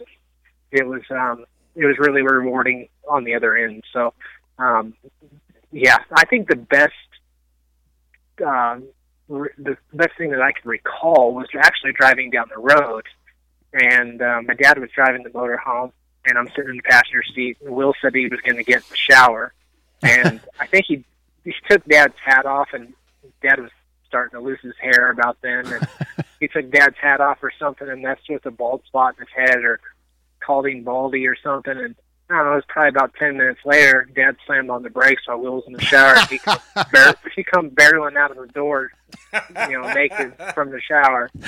So I think that was that was like the all time funniest thing that stood, stood out in amateurs. Well, but that's we a- all had a good day. That's so exactly the kind of story I wanted. Something like that. That's yeah. perfect. Okay. Yeah. Yeah, that that was Yeah. fantastic. I got something that you guys might that might that's that that always stood out to me about Tommy, and this is something Tommy did.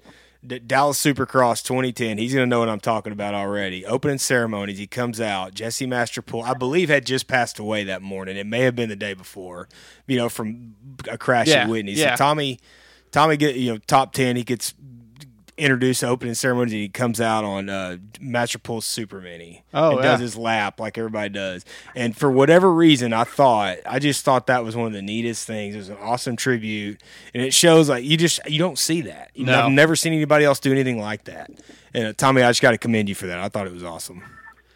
Uh, that, that was an idea from you know Bobby Hewitt and, and Bill Keefe, the, the team owner and team manager at the time. And um, I didn't know the Masterpools at the time, but I had heard about it that morning, and um, you know, and of course, I was going to jump on that and take his bike around the stadium. So, um, yeah, that that was um, another humbling experience in my career, and and and then meeting them at the end of the night and everything, and and just as the strong people that they were. Because I tell you what, I wouldn't have been there. There's no, No. way. Uh-uh. Um, um, you know, I, they're- they're just very, very unique, strong people, the Masterpools, and I and I was very honored to be able to do that.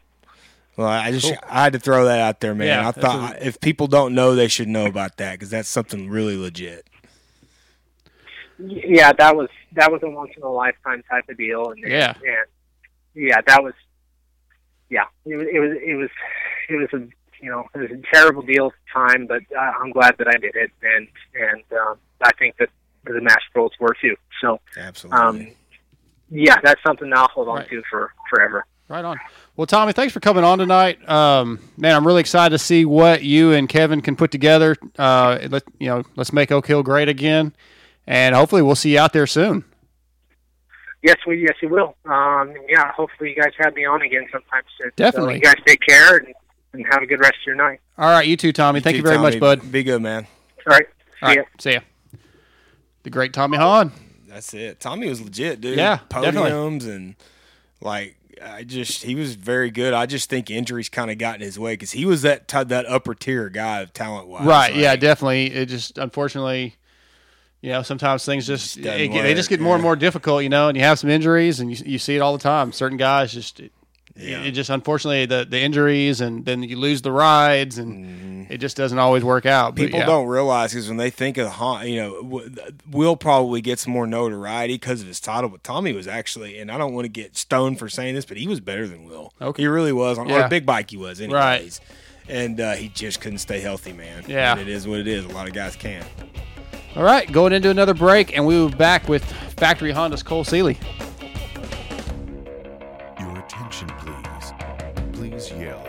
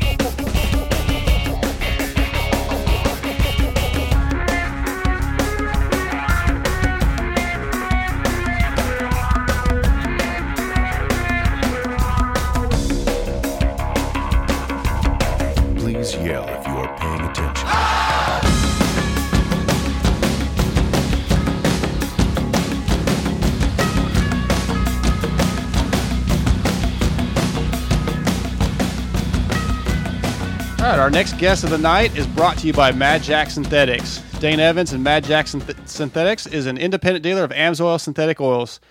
Call 805 531 9551 or visit them at madjackdiesel.shopamsoil.com. So on the phone with us is Factory Honda's number 14, Cole Seely. What is up, Cole? Hey, how's it going, guys? Pretty good, just hanging out. Yeah, well, we're uh I got to tell you, man, we're pretty excited. I'm very excited that I've seen you on Instagram back on a bike. Me too. How excited are you? Um, uh, now it feels like I'm I'm back in the full swing of things, but uh, no, I mean it's been uh, it's been an exciting uh, two and a half weeks now. So Yeah. um, you know, I'm just just stoked to to be riding and be pain free and and um, I'm gonna just start to flow totally on top Well, that was normal uh, normal riding, I guess. Yeah, you just said pain free, which I, I be, to be honest, I'm pretty surprised. I mean, you had a pretty nasty injury. I don't think when you first got hurt, you realized how bad it was. Um, a fracture of the sacrum, left and right pelvis, couple surgeries. Um, you know, I, I know there for a while. You know, you you were in a wheelchair for a while, but you're saying yeah, two and a half weeks on the bike, and you're not feeling any really any uh, physical effects from the injury.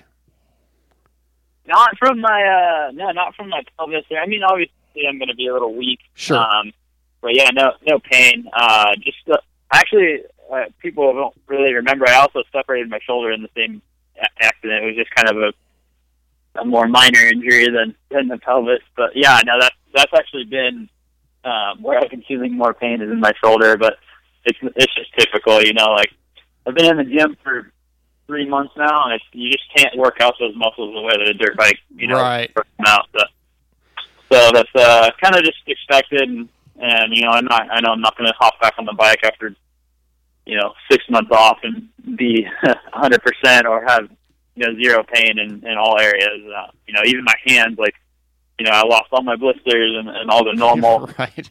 uh, you know, riding sores that you don't really realize that you have, and and uh, so mainly just trying to get those those back in line, and then um, and yeah, it's just, it's been good though. I'm, I'm surprised like how how fast I kind of got up to close to speed, and uh, yeah, it's been good. Yeah. Was there a point where you were? I, I mean, imagine in the beginning you were probably little, you know, down, a little depressed, maybe, and just kind of questioning, do you want to get back on a bike? But at what point did you say, "All right, I'm tired of sitting around here. I'm tired of messing with my uh, drifter cars. I want to get back on a motorcycle." Um, well, I never get sick of messing with messing with the dirt bike, but but uh, no, it it took a while. It it man, it's it's hard. Like being in that wheelchair, like really kind of messed with me. Um, you know, kind of every rider's fear, I guess, is a big injury like that. And uh, I don't know, it I, there was a, there was a little while where I was kind of questioning, you know, what you know what my future was. I guess you could say, and uh, it's tough. You know, I knew like well, I've gone through that before. Every writer has, uh, and you kind of like I don't know. You, kind of question it, but it, usually it comes back pretty quick. You know, it takes a couple weeks, maybe a few weeks, but this was like longer than two months, where I was like, you know, what like why do I do this, and and what and why do I put myself through this, and what's it worth, and, and all that. And, it, and I knew in the in the end, like I was going to come around, but it's just like I, I was thinking in a state of fear, and I know that's not a stable place to think from. So I kind of gave myself time Yeah. to really reflect on life and and life as a racer and home life and all that kind of stuff. But it was uh, it was, it was good. I mean, I, I'm always kind of optimistic on these you know these injuries and kind of always try and see the uh, the positives, you know, everything, and and really just take the time to I don't know, just just do what I what I can to grow as a human. Sure, sure. Now, Cole, are you uh, are you just still just riding outdoors, or, or have you started on some Supercross stuff yet? No, just outdoors. I'm probably gonna stick with outdoors for I don't know, maybe six to eight weeks. Um, I mean, it's low.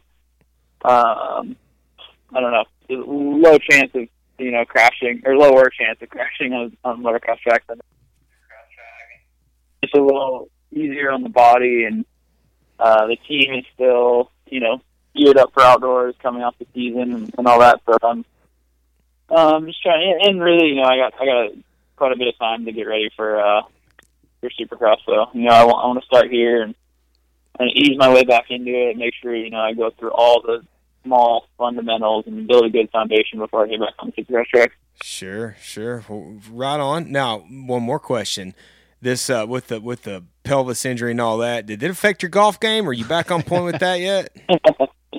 It, it definitely has. Uh, I haven't golfed yet. Actually, the day before, two days before I I got hurt, I shot. My, I had my best game, and I was like, could not wait to get home. And and it was me, Cianciarulo, uh, Chase Sexton, and and uh, uh, Brandon Anderson, who who was uh, Adam Cianciarulo's practice mechanic. We all went out and played played 18, and I had such a good game, and I could not wait to get home.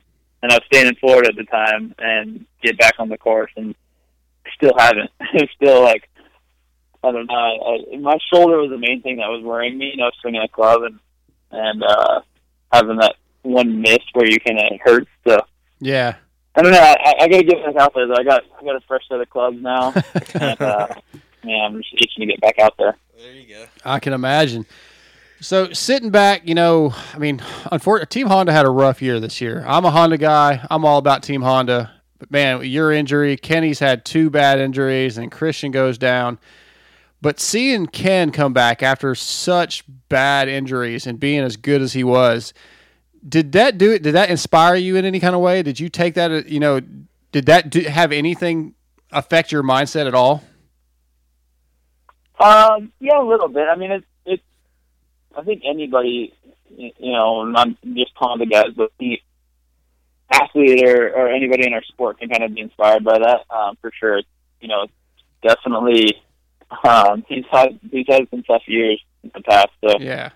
to see him see, see him bounce back and and um you know I obviously talked to him pretty frequently and at Hangtown he, he was like so mad at himself and like dude you came into this with so many question marks you know like you hadn't been racing and fitness was a, a question mark because your injuries and all that stuff and it you know it, it, it's really cool to see him you know especially like I don't even know it only took a few rounds to see him catch a stride and, and really just start putting motos together and and uh, putting results together and all that. But yeah, no, it, it it's inspiring for sure. Um, and uh, he, he's definitely a, a one of a kind kind of person and athlete for sure.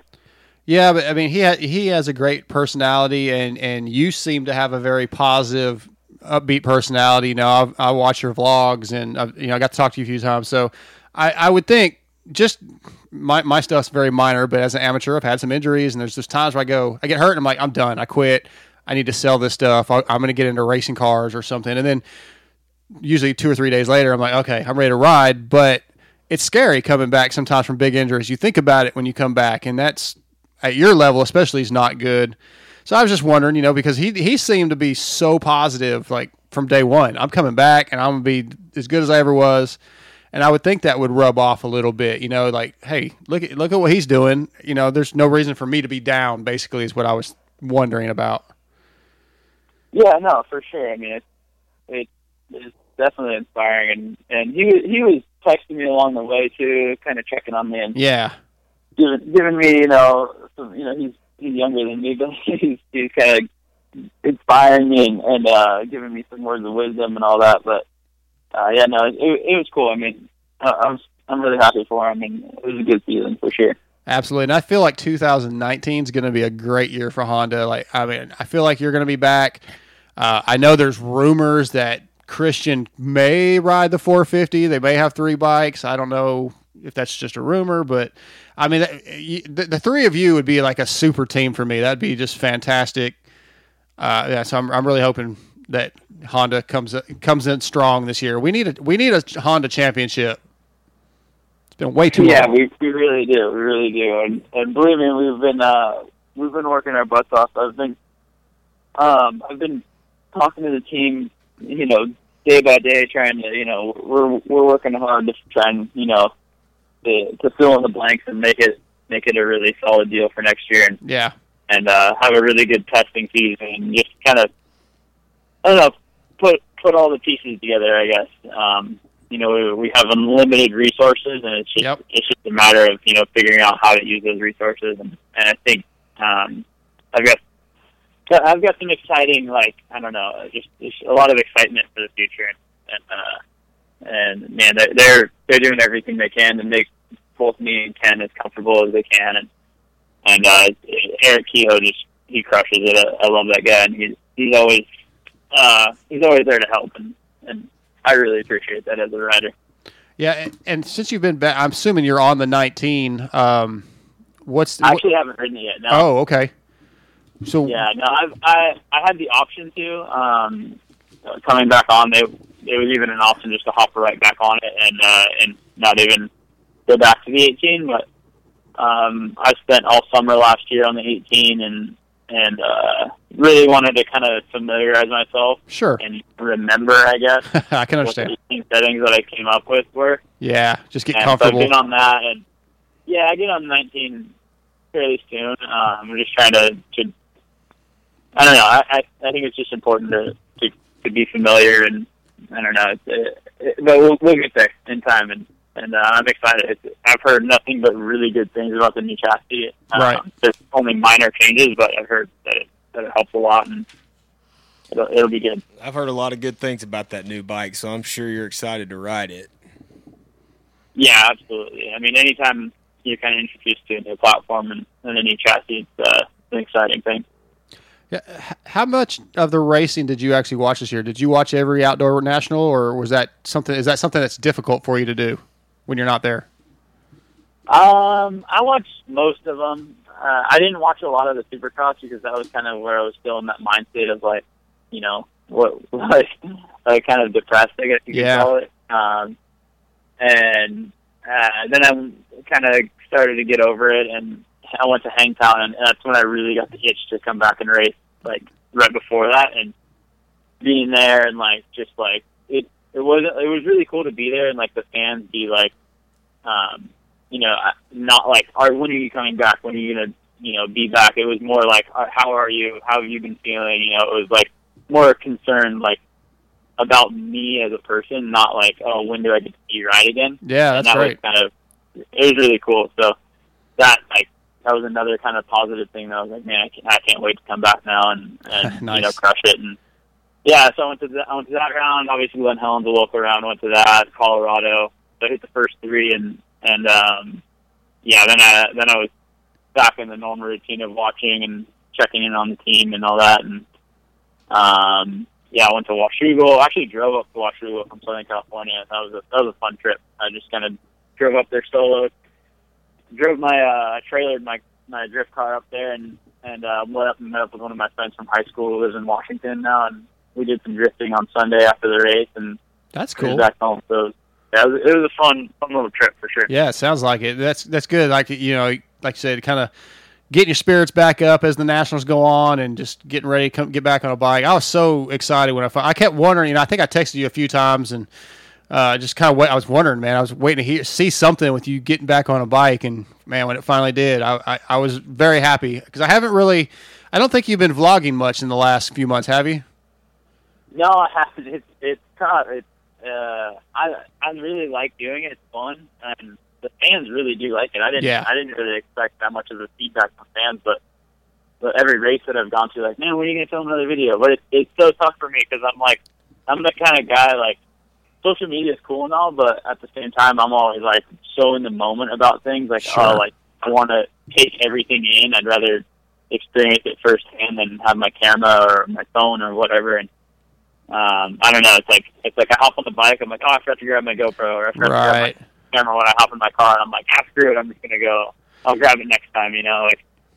Uh, Well, but it, it's hard to remember to film, and, and I enjoy it though. But I'll, Yeah. I'll, I'd like to throw some more videos up here pretty soon. Yeah, it takes it, it takes a lot of. It's not just simple as pulling your camera out and video. Then you got to edit and you got to post it. So I, I get it, and I think if you did it too much, it would probably be yeah maybe it'd be too much. You know, people would so just doing it every so often gives people a little taste.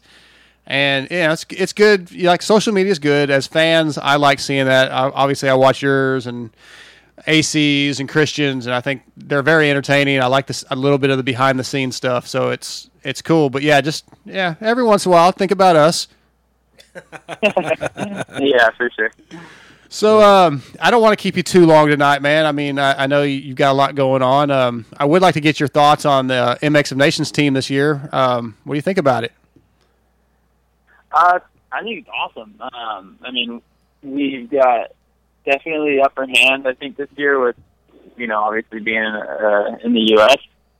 Um, last year we were kind of thrown into it. I've obviously never been to Matterley Basin, and Right. it was uh, it was a mud fest, and those guys are. I mean, they're incredible how fast they are on a dirt bike in the dry, and they do not slow down for the mud. you know, that's like it's it's honestly, I have never been. I went into the mechanics area at one point last year during practice and just like kind of watched the lines, and I was so in awe of how fast those guys are going in the mud, and it's it's just in, in general how fast they go. But, Yeah. Um, that was a really humbling experience last year for me, and obviously we didn't have the greatest of luck, but I think we have a really good chance um, this year. And I'm excited. I'm going. Um, just booked my ticket like a couple of weeks ago, and, and me and Christian Terry are going out there together, and uh, it, it's going to be fun, man. It's, Yeah. It's, uh, I think I think we're gonna we're gonna kill it this year for sure. I think I think we have a really good chance. I think so too, and I'll be up there as well. So I'll have to try to maybe catch catch you guys if I can and get a couple words. But I, I never. We talked to you right before. I think right after you were announced last year, and and I don't know that we've talked to you too much afterwards. But I appreciate you going over there. I know that you know it was kind of a la- not necessarily a last minute deal, but there's a lot of people that might not have been super positive about you going over there, and I thought you did a great job, and I was very excited to have you there. I think the fact that you uh, we talked about this, the fact that you even wanted to go was appreciated. You know, that's it's such a big Dude, deal. I was, pu- I was pumped on Cole. Yeah. I sure if you remember when we talked to him right before that, and uh, I was just fine with the team we sent. Absolutely, You know, yeah. I thought we were doing do great. You know, and shit happens when you get there. Oh well. Yeah. But, I mean, you got to try, right? I'm glad you got to experience and be a part of it, and and uh, we appreciate you going over there and as like I said, just being such a great ambassador to our sport. Oh, thank you. Yeah, no, I was, I, you know, what, it was hit, hit and miss, right? Like some of the guys were were stoked we were going over there. Other fans, not so much. But um, yeah, I mean, that that was something. Like nobody wanted to go. Really. Yeah. Like, uh, well, not not. There was like two Americans in front of me in points, and they didn't want to go. I should say, but um, you know, so I was kind of third alternate, I guess. But uh, I was I was so excited to go over there, and I, I you know, it, it sucks what happened with everything. I mean, it was literally like the worst scenario that could have happened. Right. Um, kind of going to a track I didn't know, and it being a mud fest, and bikes breaking both races, and it was it was hell for me. I didn't sleep much the night after, and uh, yeah, but I mean, I, I really want to go again. Like even after all that hell I went through, you know, I You're want right. to go. I want, I want to go back, and I want to, you know, redeem myself. And had I been asked this year, I would have, you know, I would have jumped at the opportunity to go again. But I, mean, obviously, if I was in season, but Right. Yeah. Uh, well, yeah, it, it, it, it'll come up again. You know, Definitely. I'm confident that I'll be up there, you know, next year or the year after, and and be asked, and you know, I want to bring home the the, you know, that it, it's such a cool event. Like it, it's so hard to explain to Americans, like how how enthusiastic and how crazy the fans are overseas. You know, even like even for us, even as Americans, like they are so excited to see us and meet us and hang out. And and I'm like completely, you know, humbled and and you know just honored to to meet them and hang out with them. And it's uh it's a really cool experience. And I, I can't wait to go this year even though it's at home and, and just go hang out. I know there's gonna be tons of Euros over there and go to uh hang out with them and and you know experience that whole whole scene one one more time. Yeah, it's Oh, gonna be rad, Yeah. especially at RedBud. We- Cole's gonna get stalked in the pits for sure. yeah, that'll be fun. It's definitely going to be a great experience. Great, great. Uh, I think I, I definitely feel like we have the best chance to win at our track. You know, I mean, I just, I think, I think everything's in line for us to to win. Um, so I, I'm I'm excited. I just I've never been to one. I, I didn't get to go to the one at Lakewood, so this will be my first one. I I've never, never. I'd never been to one uh before last year. Oh wow. so it was, I was it was a completely you know into race the first one I went to. It was like a crazy experience, but Yeah. yeah, no, it, it's fun. It's in it.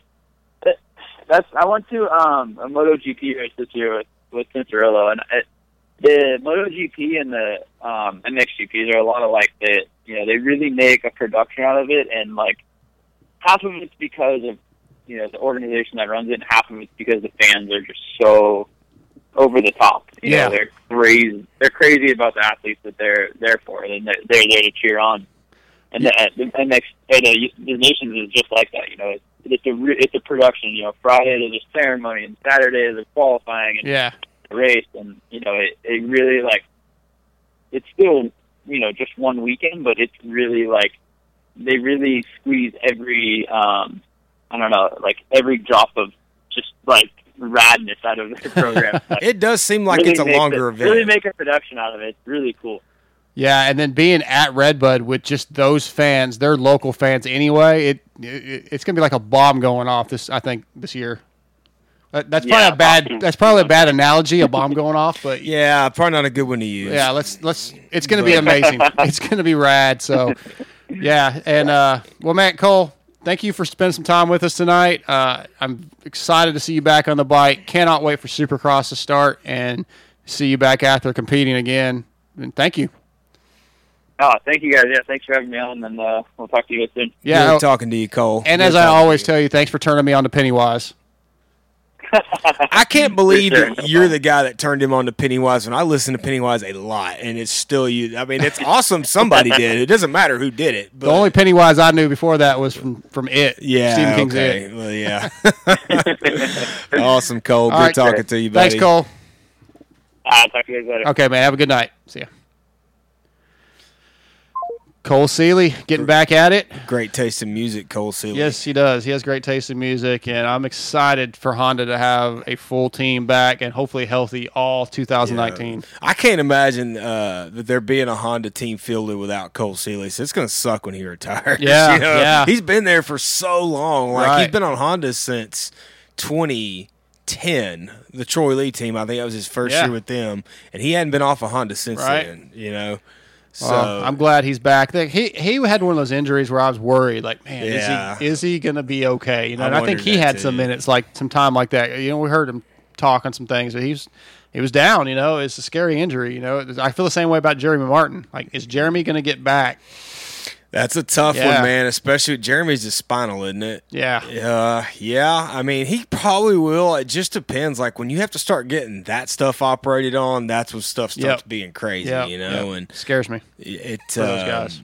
Yeah, I don't like it either, man. It's it's a scary thing, and it is it is what it is. And Jeremy got hurt riding Yeah. you know, he didn't even get hurt riding Supercross. Yeah, it was a I remember Coles. It was just like, holy crap, that was terrible. Yeah, and well- then he didn't get up, and you're like, oh shit, you know. Yeah, well, we were at that race when uh, Jeremy got hurt at Muddy Creek, and just yeah, that's right. You were there. I could I saw it on TV from the screen. I was actually in the um, in the media tent at the time, getting my phone charged. Yeah, yeah. And but I missed it. But yeah, it, it sucked. It's, and then to see, see him carted off was just terrible. Yeah, I mean that's you never want to see any of these guys get carted off, whether it's a local track Yeah. or your heroes on TV, and uh, it's tough. But it's it's the world we live in. As far as Dangerous sport.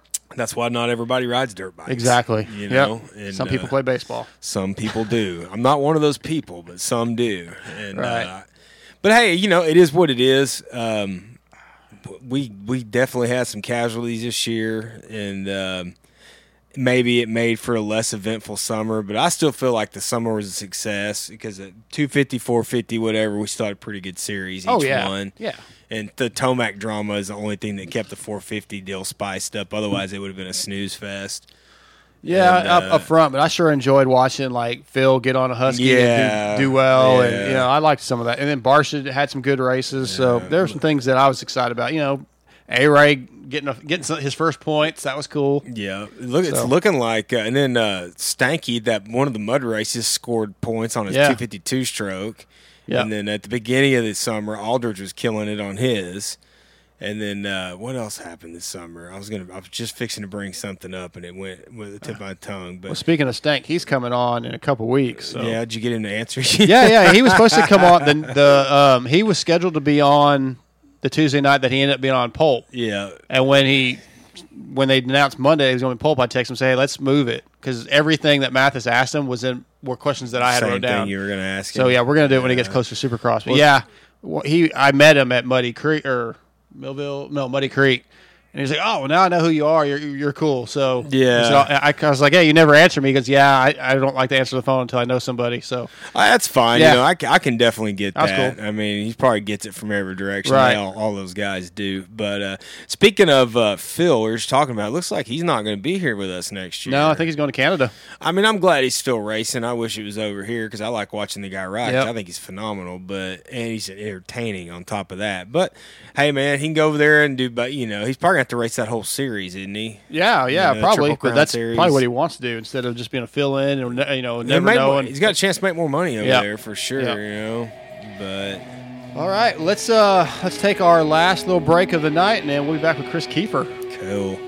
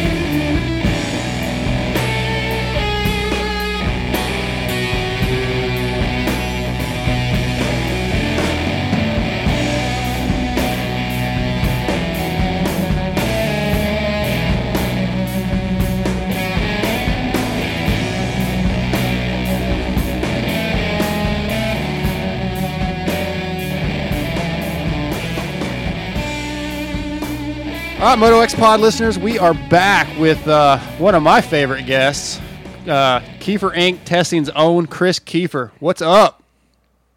Hey guys, how are you doing tonight? Thanks for calling. Definitely, man. It's been uh, The you're a- pleasure is the pleasure is all ours. I promise. You're you're a busy man, and it's been hard to track you down. yes, honestly, like that's funny you say that. I was thinking about that today. I was cycling just like 20 minutes ago. I just got home. Like this is kind of like my serenity, my hour and a half of on the bicycle. I don't have to like write about my bicycle. I don't have to talk about my bicycle. I don't do anything, so I can just ride and come home and park it. It's kind of nice. So. Yeah.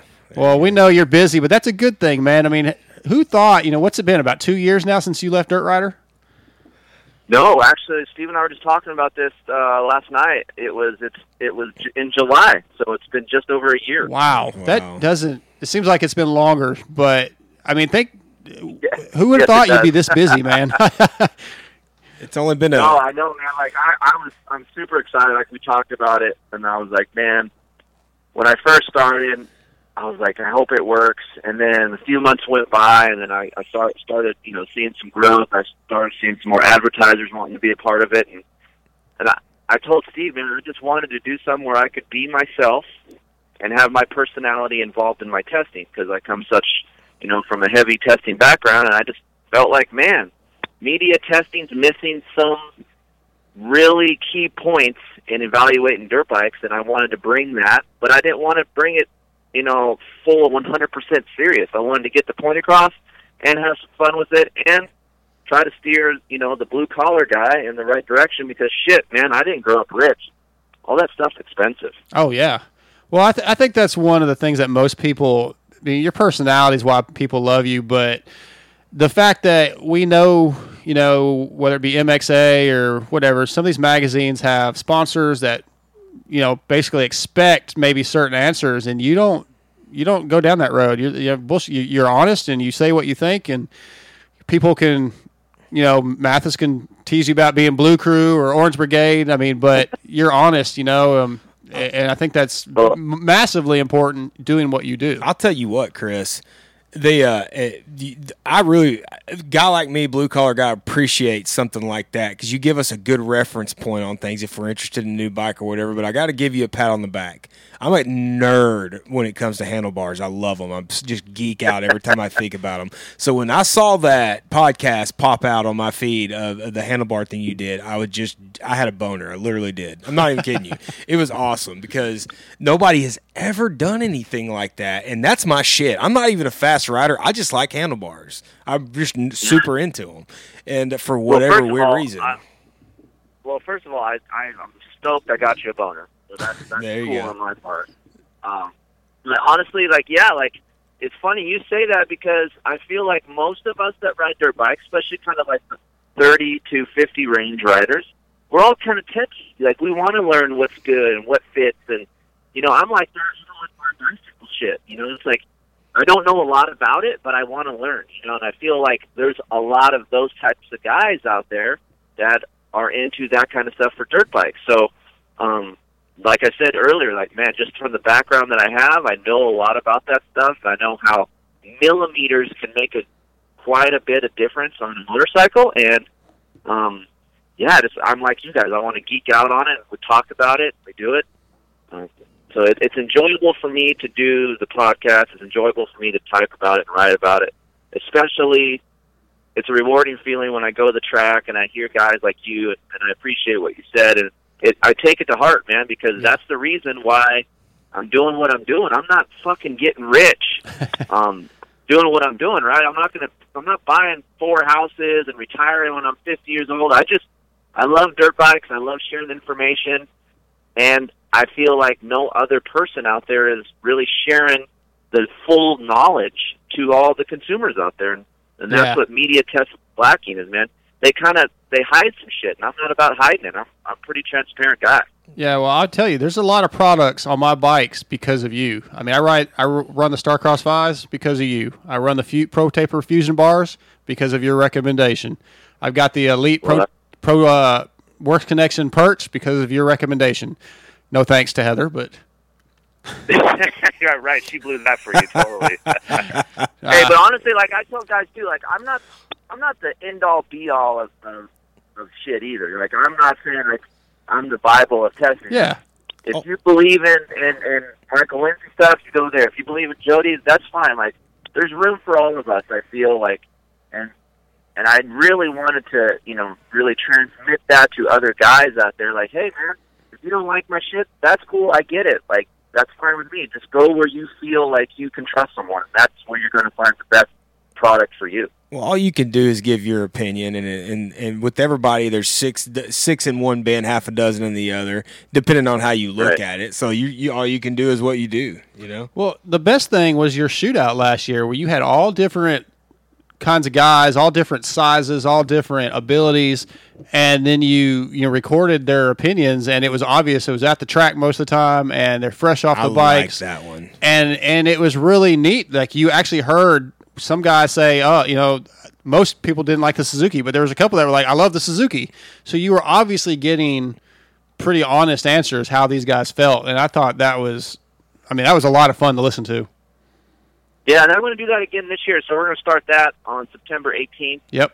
and I feel like uh, we're going to bring some cool riders, like you know, some good professional riders that people want to know their opinions on the bikes, and also just the normal, you know, normal blue collar guys that want to ride dirt bikes. Some 230 pound riders. I really want to incorporate just a lot of different types of guys because when it comes down to it, we always say this: all the bikes are good, right? Yeah. So it's a matter of what you like, what you, what person you can relate your style of riding, your weight, your ability, all that too, and then maybe gives you an educated decision on which which way to go. And uh, honestly, it's shit's fun. Like I like shoot shootouts. I I love hearing people's opinions. I like to hear who won, even if a bike I like. You know, like right now, I really like the KTM, Mhm. and it got fifth. And I like I like busting Michael Lindsay's balls because I like that bike. You know, so it's it's just all relative, and, and little minute things to change on these bikes can make a huge difference. So that's something else I want to bring to my shootout. Like, hey,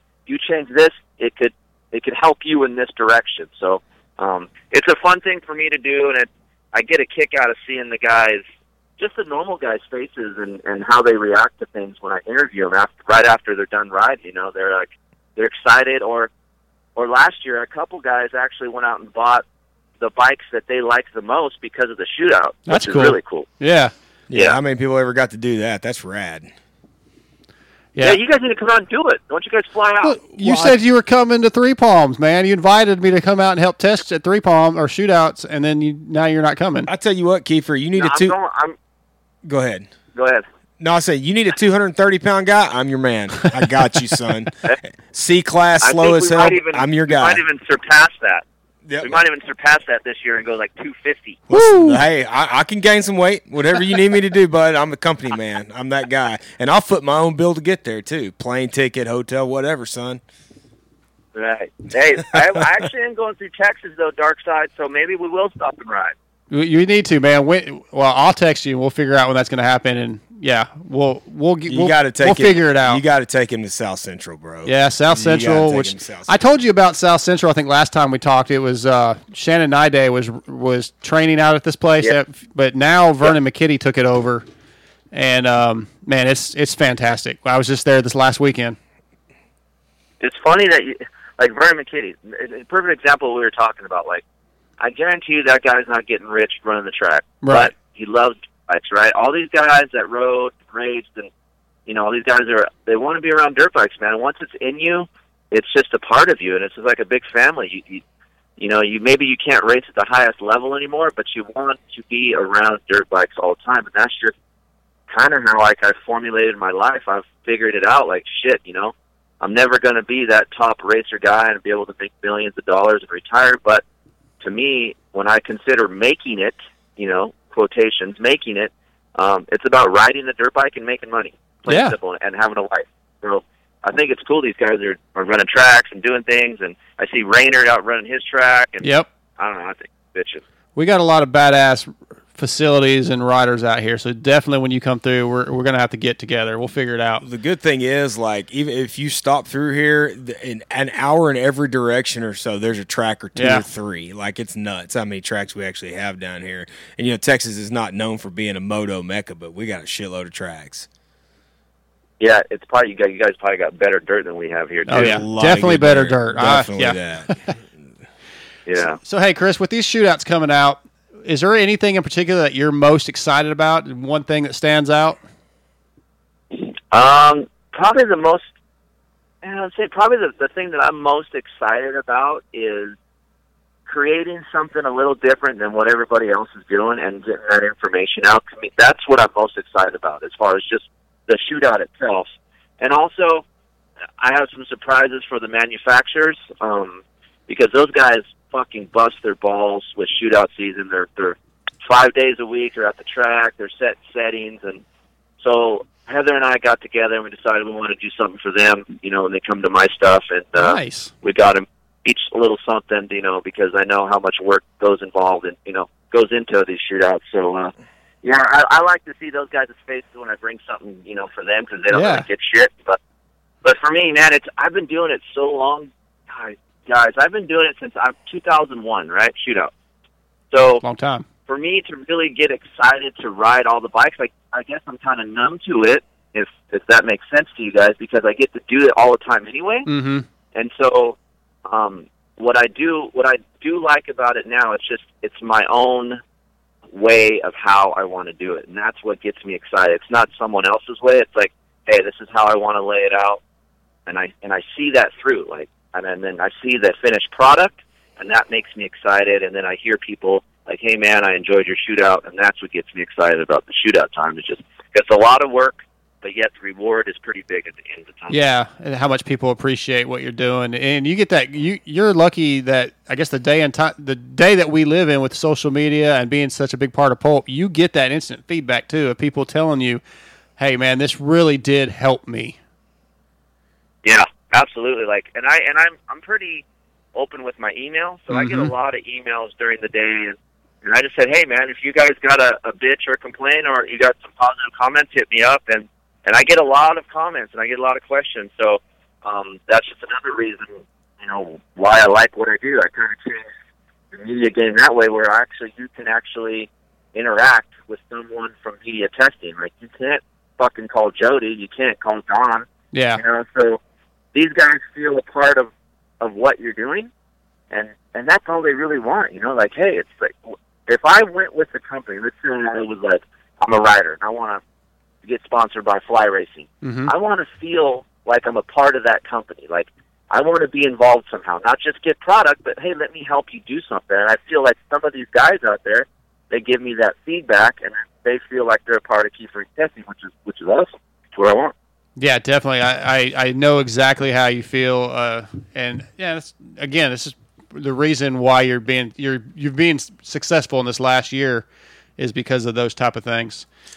Um, Yeah, and look, look how your guys' podcasts are doing. You know, look what you guys are doing over there on the other side of that. I'm sure you guys can see that as well. Like from where you guys started to how your your show has grown over the years, and how many people come to you. And I know Darkside and I had this conversation. It's like writers know Darkside by his name, and and for him, that's cool. You know, like he's a fan of the sport, and when he does something that, in, you know, impacts the industry and guys that have known your name, it's a good feeling. Yeah, I, I have to admit, man. I mean, I, the guys that here in studio, TJ's not here right now. They'll joke about my ego being so big I can't get out through the through the door, which I don't feel is the case, but it does. It is. It it is cool. it is cool when guys like say, "What's up, Dark Side?" or whatever. I mean, it, it is cool. I mean, I'm a I'm still a nerd. I'm a fan, man. I love it. So yeah. But uh, so hey, Kris, what's the best product that came out in 2018? You got one? Ooh, best product in 2018. Man, that's a that's a tough one. Um, well, there is. I'll, I'll, I'll lay a couple on you. Okay. I really like that. I maybe maybe it didn't come out in 2018, but something that I've tried that's new to me that really made a difference. Mm-hmm. Um, one comes to mind recently, just because I've been riding with it, is uh, which I.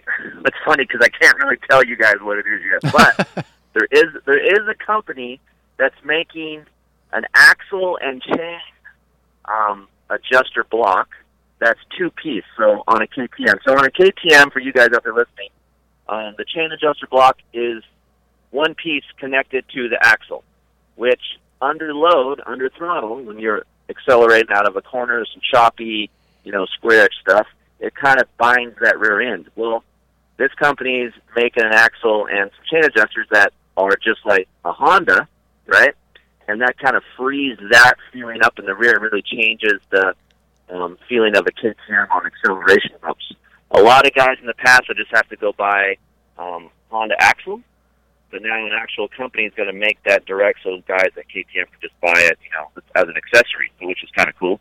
Um, and as far as gear wise and things that you guys know how much I love gear, um, I I really feel like Fly, even though they do sponsor my podcast, they have stepped up their gear a lot, and I really like that they have the Boa reel on the on the on the Lite Hydrogen. gear. Yeah. So that was something they did in 2018, Right. which is they rolled that over in 2019. So um, for me, it's like a custom fit. It gets you tight. You don't have to have Jason Anderson jersey flaps in the back. I'm, I'm, I'm kind of old school. I don't I don't like that shit. So Right. I want my jersey in. So uh, I, I think uh, that was one of the aspects in the gear world that I liked a lot. Well, I like that, man. Like Fly is officially on board with us as of September 1st, so they are a sponsor of the show, and we are giving away a set of the women's light gear tonight. Dude, that shit right there, I would wear that. I like it too. Like, I I'm told- glad I'm not the only one. dude, I told JT, I, let me try some of that on. I want to try to fit into what size I am. I want to wear that white. It's like a white teal. Yeah. I want to wear that stuff. So I'm going to wear that. I'm going to try to wear that um, for some photos um, for for the shootouts because it looks bitchin'. Cool. Hey, Keefer, real, real talk for a minute. That new fly boot that just came out, that mid-level boot. What do you think about it? For a mid-level boot, it's pretty damn good, man. I'm I'm very very picky when it comes to boots. Um, as far as shock absorption, like coming through the peg, that's one of the better feeling boots. High high end, uh, you know, low end, any kind of boot that has really good feel on the peg, and it has a lot of shock absorption coming through the peg. So when you land flat, it doesn't hurt your ankle or come through your foot um, like some other boots do. Yeah. Uh, I know a lot of guys are fans of Sidis, but I man, Sidis are really hard for me to to wear because they're narrow and I feel like I don't get a lot of ankle protection. But this new fly boot, man, it fits well. Um, I like that the sole a lot, and to me, um, for a midline boot, it's not that heavy. So um, those three things actually stood out for me the most when I, when I wore it.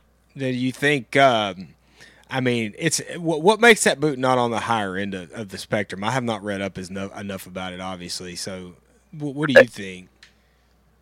Basically it's just the materials that they use.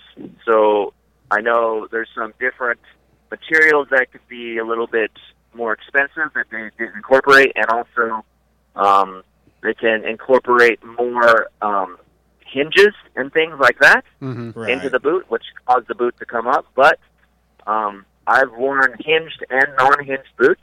I like both aspects of, of both of those, but um, so I just think it's just the material um, that they that they didn't use to make it more of a price point style boot.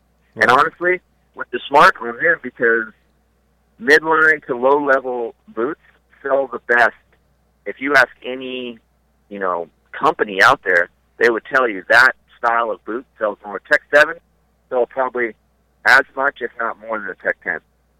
Right, right. Yeah, I was on that Tech Seven train Right. for several years So when they revamped that boot back in like fourteen or whatever. I love them. Yeah. So hey, I got a question for you. Um, the Honda um, fork guards, I, I I think they're one of the flimsier ones. It's based off what I've read. Like you have to put the little on the when you put a holeshot device on, they send these little clips to stiffen up that fork guard. Yep. Do they make anything like? Is there a fork guard aftermarket fork guard that's better than OEM? Because this particular last weekend out at South Central, I cased this jump that I've never tried the jump before, and I decided I was going to go for it. Cased it, and my freaking holeshot device goes flying. It ripped out of the fork guard. I saw it go flying by. I caught it. I caught it on my GoPro. I went back and found it. It's pretty, but I need fork guards that are a little more heavy duty. Dude, so you're on a stock fork guard though, right? Yeah, yeah, my 15. Okay, so I don't know if they fit. I think they will. I have to double check. If you go to a an 18 or 19 has changed even some still. Mhm. Um, the material is a little bit different and firmer. How I know this is because I had to do some fork guard testing with Honda one day, and same thing what you experienced. I had to go to Lake Elsinore at 8 a.m. when it's nice and fucking slick as shit, and there's like mud everywhere, right? So I had to ride through big slopes of mud and try to get the mud packed in between the actual fork um, leg and the guard itself, um, because some of those guards were ripping off, just Yeah. like what you experienced. Um, the new fork guard, the 19 fork guard, did pass. Now, does that fit on your bike? I do not know. Okay. There's there's a high there's a high chance that it could, but if that doesn't work, then I would say um, call Brian over to Acerbis. Um, the Acerbis makes a little bit of a different plastic inject molding for that thing, and it's a little bit stiffer. Okay. Well, yeah, it's like I, the the fork guard stayed on, but the the the I have the fly uh, double button holeshot device. Yep. And that thing just like I said, it went flying. It just ripped out, and and the the fork guard is really loose now, so it's kind of just junk, I guess, at this point. But Yeah, you gotta be careful too, because those Allen bolts strip out super easy on that on that fork leg. yeah, yeah, I've done that on my 06, and I had to drill one out and retap it. So yeah, I've been there. But you're uh, on a on a 15, right, Dark Side? Yeah, well, I still have my 06, but I have I've been riding the 15 most of the time. So that's the one that I had the problem with this last weekend. How am I gonna keep that thing? Which one? The 06 or the 15? Well, no, 15. When do you plan on getting a new bike? Dude, I just got the 15. That was I, I think you probably don't remember. My dad bought that bike for me like a year ago. Darkside does not upgrade very Yeah. often. He he's that 06, he rides it just as much as he does the other one now. I'm He's poor, had- dude. I live week to week, man. So that's why when uh, I'm not mad at you yeah, for when it. I I- I lost, wish I could do when that. I lost the, it was actually a holeshot device that I didn't win that night. It it kind of hurt me a little bit. Yeah, not really. I can't- Damn, dude, I can't start with I'm, one of I'm joking. I just like to bust her balls a little bit, but but oh, I am, man. I'm just a normal guy, dude. I'm week to week, so shit. buying a new bike no, I is hear you, man. Like, you said you had a fly one? Yeah, yeah, because I didn't win the the Works Connection one, and since I have a deal with Fly, I just got that one. Dude, I gotta hook you up with the Works connection one. They're way better. Well, yeah, that's what I've got. I got a Works Connection one. I found mine on eBay, brand new, fifty percent off. Yeah. that's I just. I, I got you. Hey, I got you, Dark Side. I have some at home. I'm gonna. send you some others. Well, you told me that last time, and I said, I don't, "You don't have to do that, man. I don't." Everybody gives me shit for getting stuff for free, and I really don't get anything for free. You know, I, I'm sure Yes, you, you you heard a little bit, but not we- much. I, I, you heard the uh, the rant of the week last week when you were in the studio, and the guy was bitching about me. But I get a lot of that stuff. Like I get people saying I'm a mooch. Like I get guys telling me all the time I'm a mooch on on when I call in the pulp, and I've never asked Steve for anything. I didn't ask for anything that night that you and Heather were in studio. Hey, hey, but you have to admit that guy was funny as shit when he was like, Oh, yeah, yeah. dark side." Yeah, yeah. Oh, yeah, yeah. I thought it was hilarious. Yeah, I laughed. I mean, it's funny. I, I mean, shit. It, it, yes, it's definitely funny. But I, I, don't, I hate that people think I'm a mooch though, because I don't ask for stuff. I know, I know you don't, dude. I, I just, I bust your balls as well. So hey, but Yeah, seriously, I'm gonna send you one because I got one. So I'm gonna tell Heather to suck it, and you really fuck Dark Side over, and we're gonna send him one. Oh man, hey, you know I love Heather and and shit, man. She's cool, and, and your boy Aiden is rad. We had him on a few weeks back, and hey, man, I like that kid. Yeah, Aiden's a good dude. I like Aiden. He's a, he's a he's a fun kid to be around. Yeah, he he said he's liking this X brand more than you liked him, I guess. Seriously, like he said that to me the other day. We were just we were just bullshitting, and uh, we were at the track. He's like, "Dad, these goggles are good." I'm like, "Yeah, they're really good." He's like, "These are my favorite." I'm like, "Cool, man."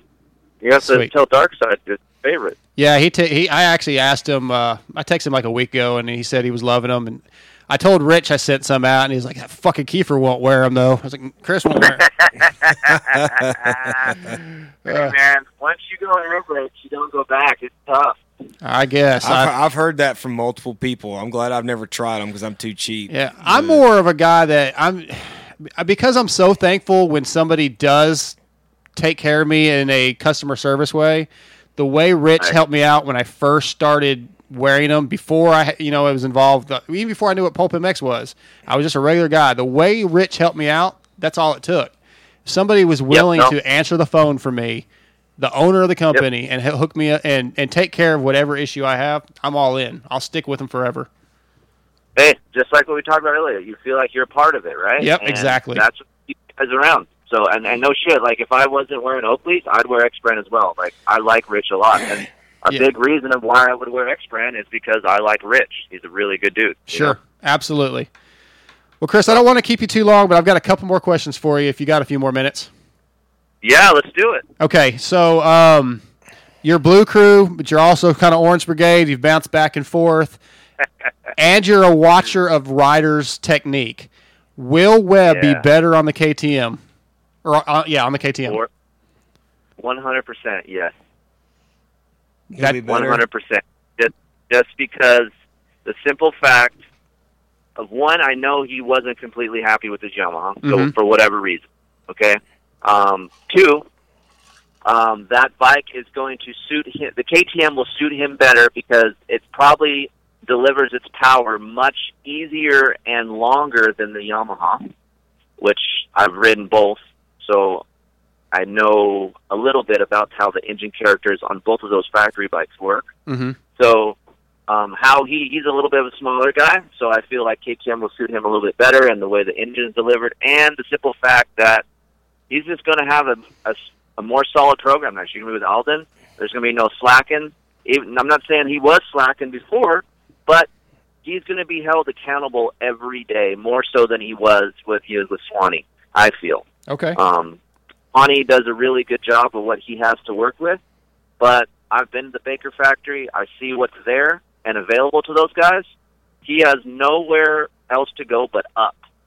And I do feel like that KTM factory bike is a little bit better than that Yamaha factory bike. As much as I love Blue Crew, Right. I think that Orange Brigade factory bike is really good. Hey, Keefer, I've got a, a question that kind of more pertain another continuation of that. How are him and Marvin going to get along on the same team at the same training facility when they've they've got history? I don't know that it's bad beef, but they definitely got some. Yeah, I, I agree. We talked about that on the show too. Like, man, they've really battled hard in Indiana, like for a position that wasn't for first Yeah, place. So, yeah. man, um, I feel like I know Cooper a little bit. He's a he's a great kid, but when he goes racing, it's kind of like you know. In that movie Over the Top, you turn that hat around, you know, you're you're going to work. So Right, right. Marvin's the same way too, man. He wants to win. He wants to do good. I think it'll be okay because I know Aldon doesn't play that bullshit. When you're there practicing, you get along. Um, now, when it comes to race day, that could be all thrown out the window. Sure. But I know for a fact, guys that you know, we had a little scuffle between Jason Anderson and Marvin, right? Yep. And Aldon finds a way to work it out. If it's send him down to California, or if he decides he wants to go to California, or if he wants to go back to South Carolina, I feel like Aldon will find a way to get the most out of him without having any drama between the two. And and honestly, man, I think that'll kind of die down once they ride together and and get to know each other. They may not like each other because maybe they don't know each other that well. Right. So- That's true. Yeah, that's, That's true. Yeah, and- and you can see I mean, that. I, I, I've like it's sad to say, but you know, as human beings, we fucking judge people before we know them, right? We kind of have a pre-notion of how this guy is. It's just yes. just a way of life. But then once you get to know someone, you're like, oh, that guy's pretty cool. Like he's not half bad. Right. You know? for sure. It, I bet you it's kind of like in a Steve Steve sense. Like people maybe think Steve's an asshole, but when you meet Steve, he's really a genuine dude and big heart, and then your kind of your perception changes of him. So maybe that will how it go with Marv and, and Coop. I agree with that. Every time I've been around Matthes, he's been super cool. Yeah, you know, he definitely has that. Like, there's times when I when I'll call in and I'll be like, "Oh, I think he was mad at me." You know, I feel like he was. I you know, I, I feel like he didn't like that question, but then yeah, then like Travis would text me and said, "No, everything's cool, man." So yeah, it's yeah, and then but you meet him in the pits and he's yeah, he's nice as can be. Yeah, I mean, shit, he gets that way with me, and I Sure. see him all the time. So Sure. yeah. All right, so there's probably, in my opinion, there's four like big what if type storylines coming into 2019 Supercross. Can Kenny come back from the two major in- injuries and win a championship? Can Eli get his shit together and and you know not have whatever they are, whether they be mental breakdowns or whatever? Can Jason Anderson repeat? Was he for real? Or can Marvin surprise everybody and just win the championship? What do you think? Man, those are all great questions. Um, uh, for one, I'll start with Kenny. Kenny, Kenny will be good. Kenny will have a little bit better of a of a bike next year, especially for Supercross. Um, I, if you guys like we talked about earlier, I'm a big fan of technique. If you guys watch Kenny, he is picturesque. He is beautiful to watch ride. He is, he is, as far as finesse and smoothness, he's better than Marvin to me because he has more aggression in his riding, yet as smooth as Marvin. Right. So Marvin looks like he's really smooth, but doesn't look like really aggressive at times, you know? While Kenny is super aggressive and keeps all of that great technique and smoothness. So he'll learn from his big crash that he had in Supercross. I feel like his bike will be better. Mentally, I think he'll be stronger. People think he'll be weaker, but I feel like what he went through just made him better. Mm-hmm. And uh, so I feel like he's going to be in the running for the championship. Now, Eli, man, that's a big question mark because we don't know how that new bike's going to be in Supercross. Okay. So that that bike is all new. Um, Eli knows the old bike in and out, but we're going to see some some bugs getting worked out early in the series. I feel on that bike, they can test all they want in Corona, but when it comes to Anaheim and and and things are at race speed, it shit changes. So Eli will be. I still feel like the guy to beat in Supercross if the bike turns out to be okay. Um, man, Jason's a big question mark for me as well. I feel like, yep, he's going to win races. He's going to be there, but is he going to have consistency? That's that's tough. I don't. Yeah, I I feel agree. like, yeah, I feel like it's going to be harder for him next year than it ever has been. And uh, and then you throw Marv in there. Marv's got second in the series. He's probably pissed off about that, Mhm. and he probably knows how to win races and championships. I'm sure he's got Ryan, you know, in his ear. He's got Aldon, and um, so I think for me, it's going to be the same two guys. it's going to be Tomac and Marv for the championship, Okay. and you're going to sprinkle Kenny for some wins and JA, and I also feel like um, Cooper is in there for some wins as well. Nice. I like that prediction. I think Yeah. well, I think Coops do. I think he'll win a race or two next And I'm year. hoping Barcia can get up there too. Right. And, Yeah. and Dino, man, I love Dean. What like? Come on, Dean's got to get some love. Yeah, I just don't feel like Dean is, and it's going to sound bad. I just don't think he's a championship guy. I got you. know? That's that's probably fair, but it bums me out.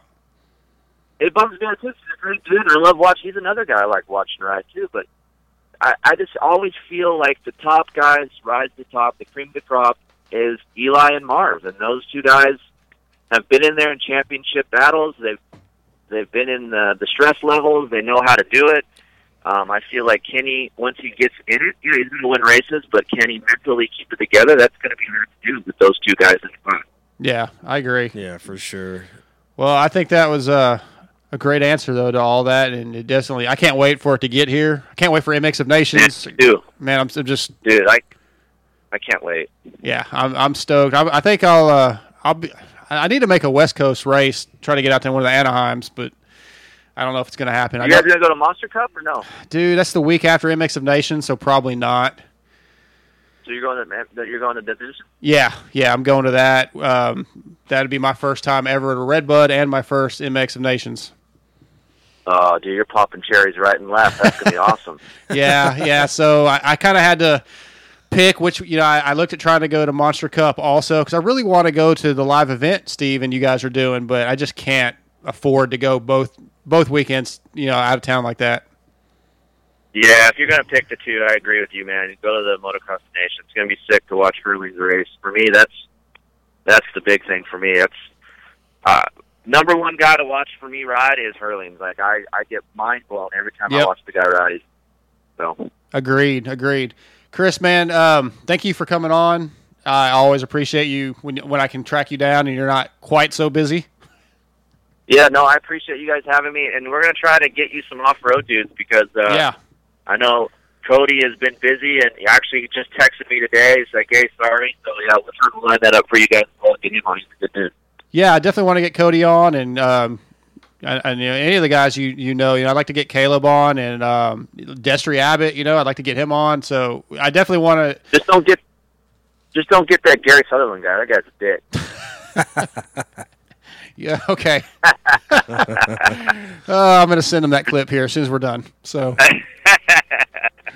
All Hey guys, thank you very much. You guys have a good week, and I hope to see you guys soon. All right, you too, man. Enjoy that Ridge line. Later, Keefer. Yeah, Ridgy Live. I'm in it right now. All right, Kris. Thanks, man. Thanks. All right, we'll see, you, bud. I'm not gonna lie, man. I like those ridge lines. I'm sorry. I don't. If people are I've gonna call me, a, they're gonna call, huh? I've been looking at them. They're, they're people are gonna call me a pussy for doing. I don't care. Like Well, I'd drive one anyways. I like them. I would like to be able to afford to buy an F three fifty, two fifty, because that's my favorite truck. Yeah. But I can't afford that. Who the hell has 75 grand laying around? And I need something that gets good fuel mileage. So I'm looking at the Ridge lines, the Colorados, Mm-hmm. the smaller trucks that can pull my trailer.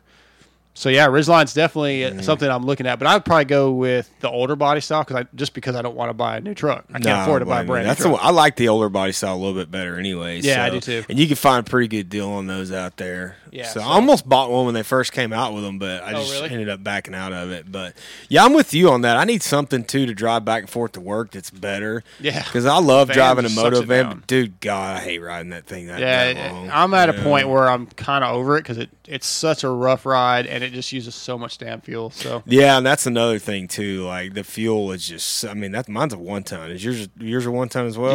Yeah. Mhm. Sucks. I Yep. hate. I mean, it's terrible. My other, but three quarter ton was a little bit better. Take that back. Mine's a three quarter ton. Is it? Yeah, but they're they're still, terrible. Either Yeah, one, yeah. they're both terrible. It doesn't Yeah. matter. And freaking coals go out all the time on them and crap like that when they start getting older. And I just don't like dealing with that shit. I want to get something that doesn't break. I do too. So come come tax return time, I'm gonna be looking. Yeah, I'm probably gonna keep mine. I'm gonna put some wheels on it and probably just keep it for weekend stuff, so I don't have to buy a trailer. Right. But uh, other than that, uh, you know, when I get ready to buy a camper when I'll sell it. so All right, so we're about to wrap this up. Patron supporters, you guys have some things coming to you in the very near future. I'll be shipping that out. Thank you guys. I'm going to be doing, or we're going to be doing another um, giveaway. I think we're going to give a all, set of all sport dynamic braces away to Patreon to our patron supporters somehow. So I need to get some new.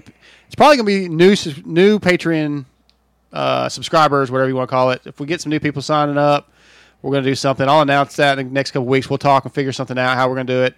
The Amsoil four stroke giveaway still going. Got a week left. Send me an email. Tell me why you deserve it. And ladies, send us your pictures. Tag us in your pictures. The show, me personally, uh, however you want to do it. Twitter, Instagram, Facebook to win a set of Fly Women's Light gear. I think that's everything. Um, hopefully, I didn't forget anything. I think you. Co- I think you covered it all, homie. Hopefully that's Don't forget it. The wee big hat giveaway. Talking wee big that? hat. Yeah, um, hit up Mark or No, must- hit hit hit Okay. hit the the show's IG page or Jamie. Moto X Pod Show or Dark Side MX3. He'll forward it to me. I'm not doing shit all week, so I'll mail it to whoever whoever wins it. But All right, so that is a wrap, and we appreciate you guys. Talk to you in two weeks. Peace out. See ya.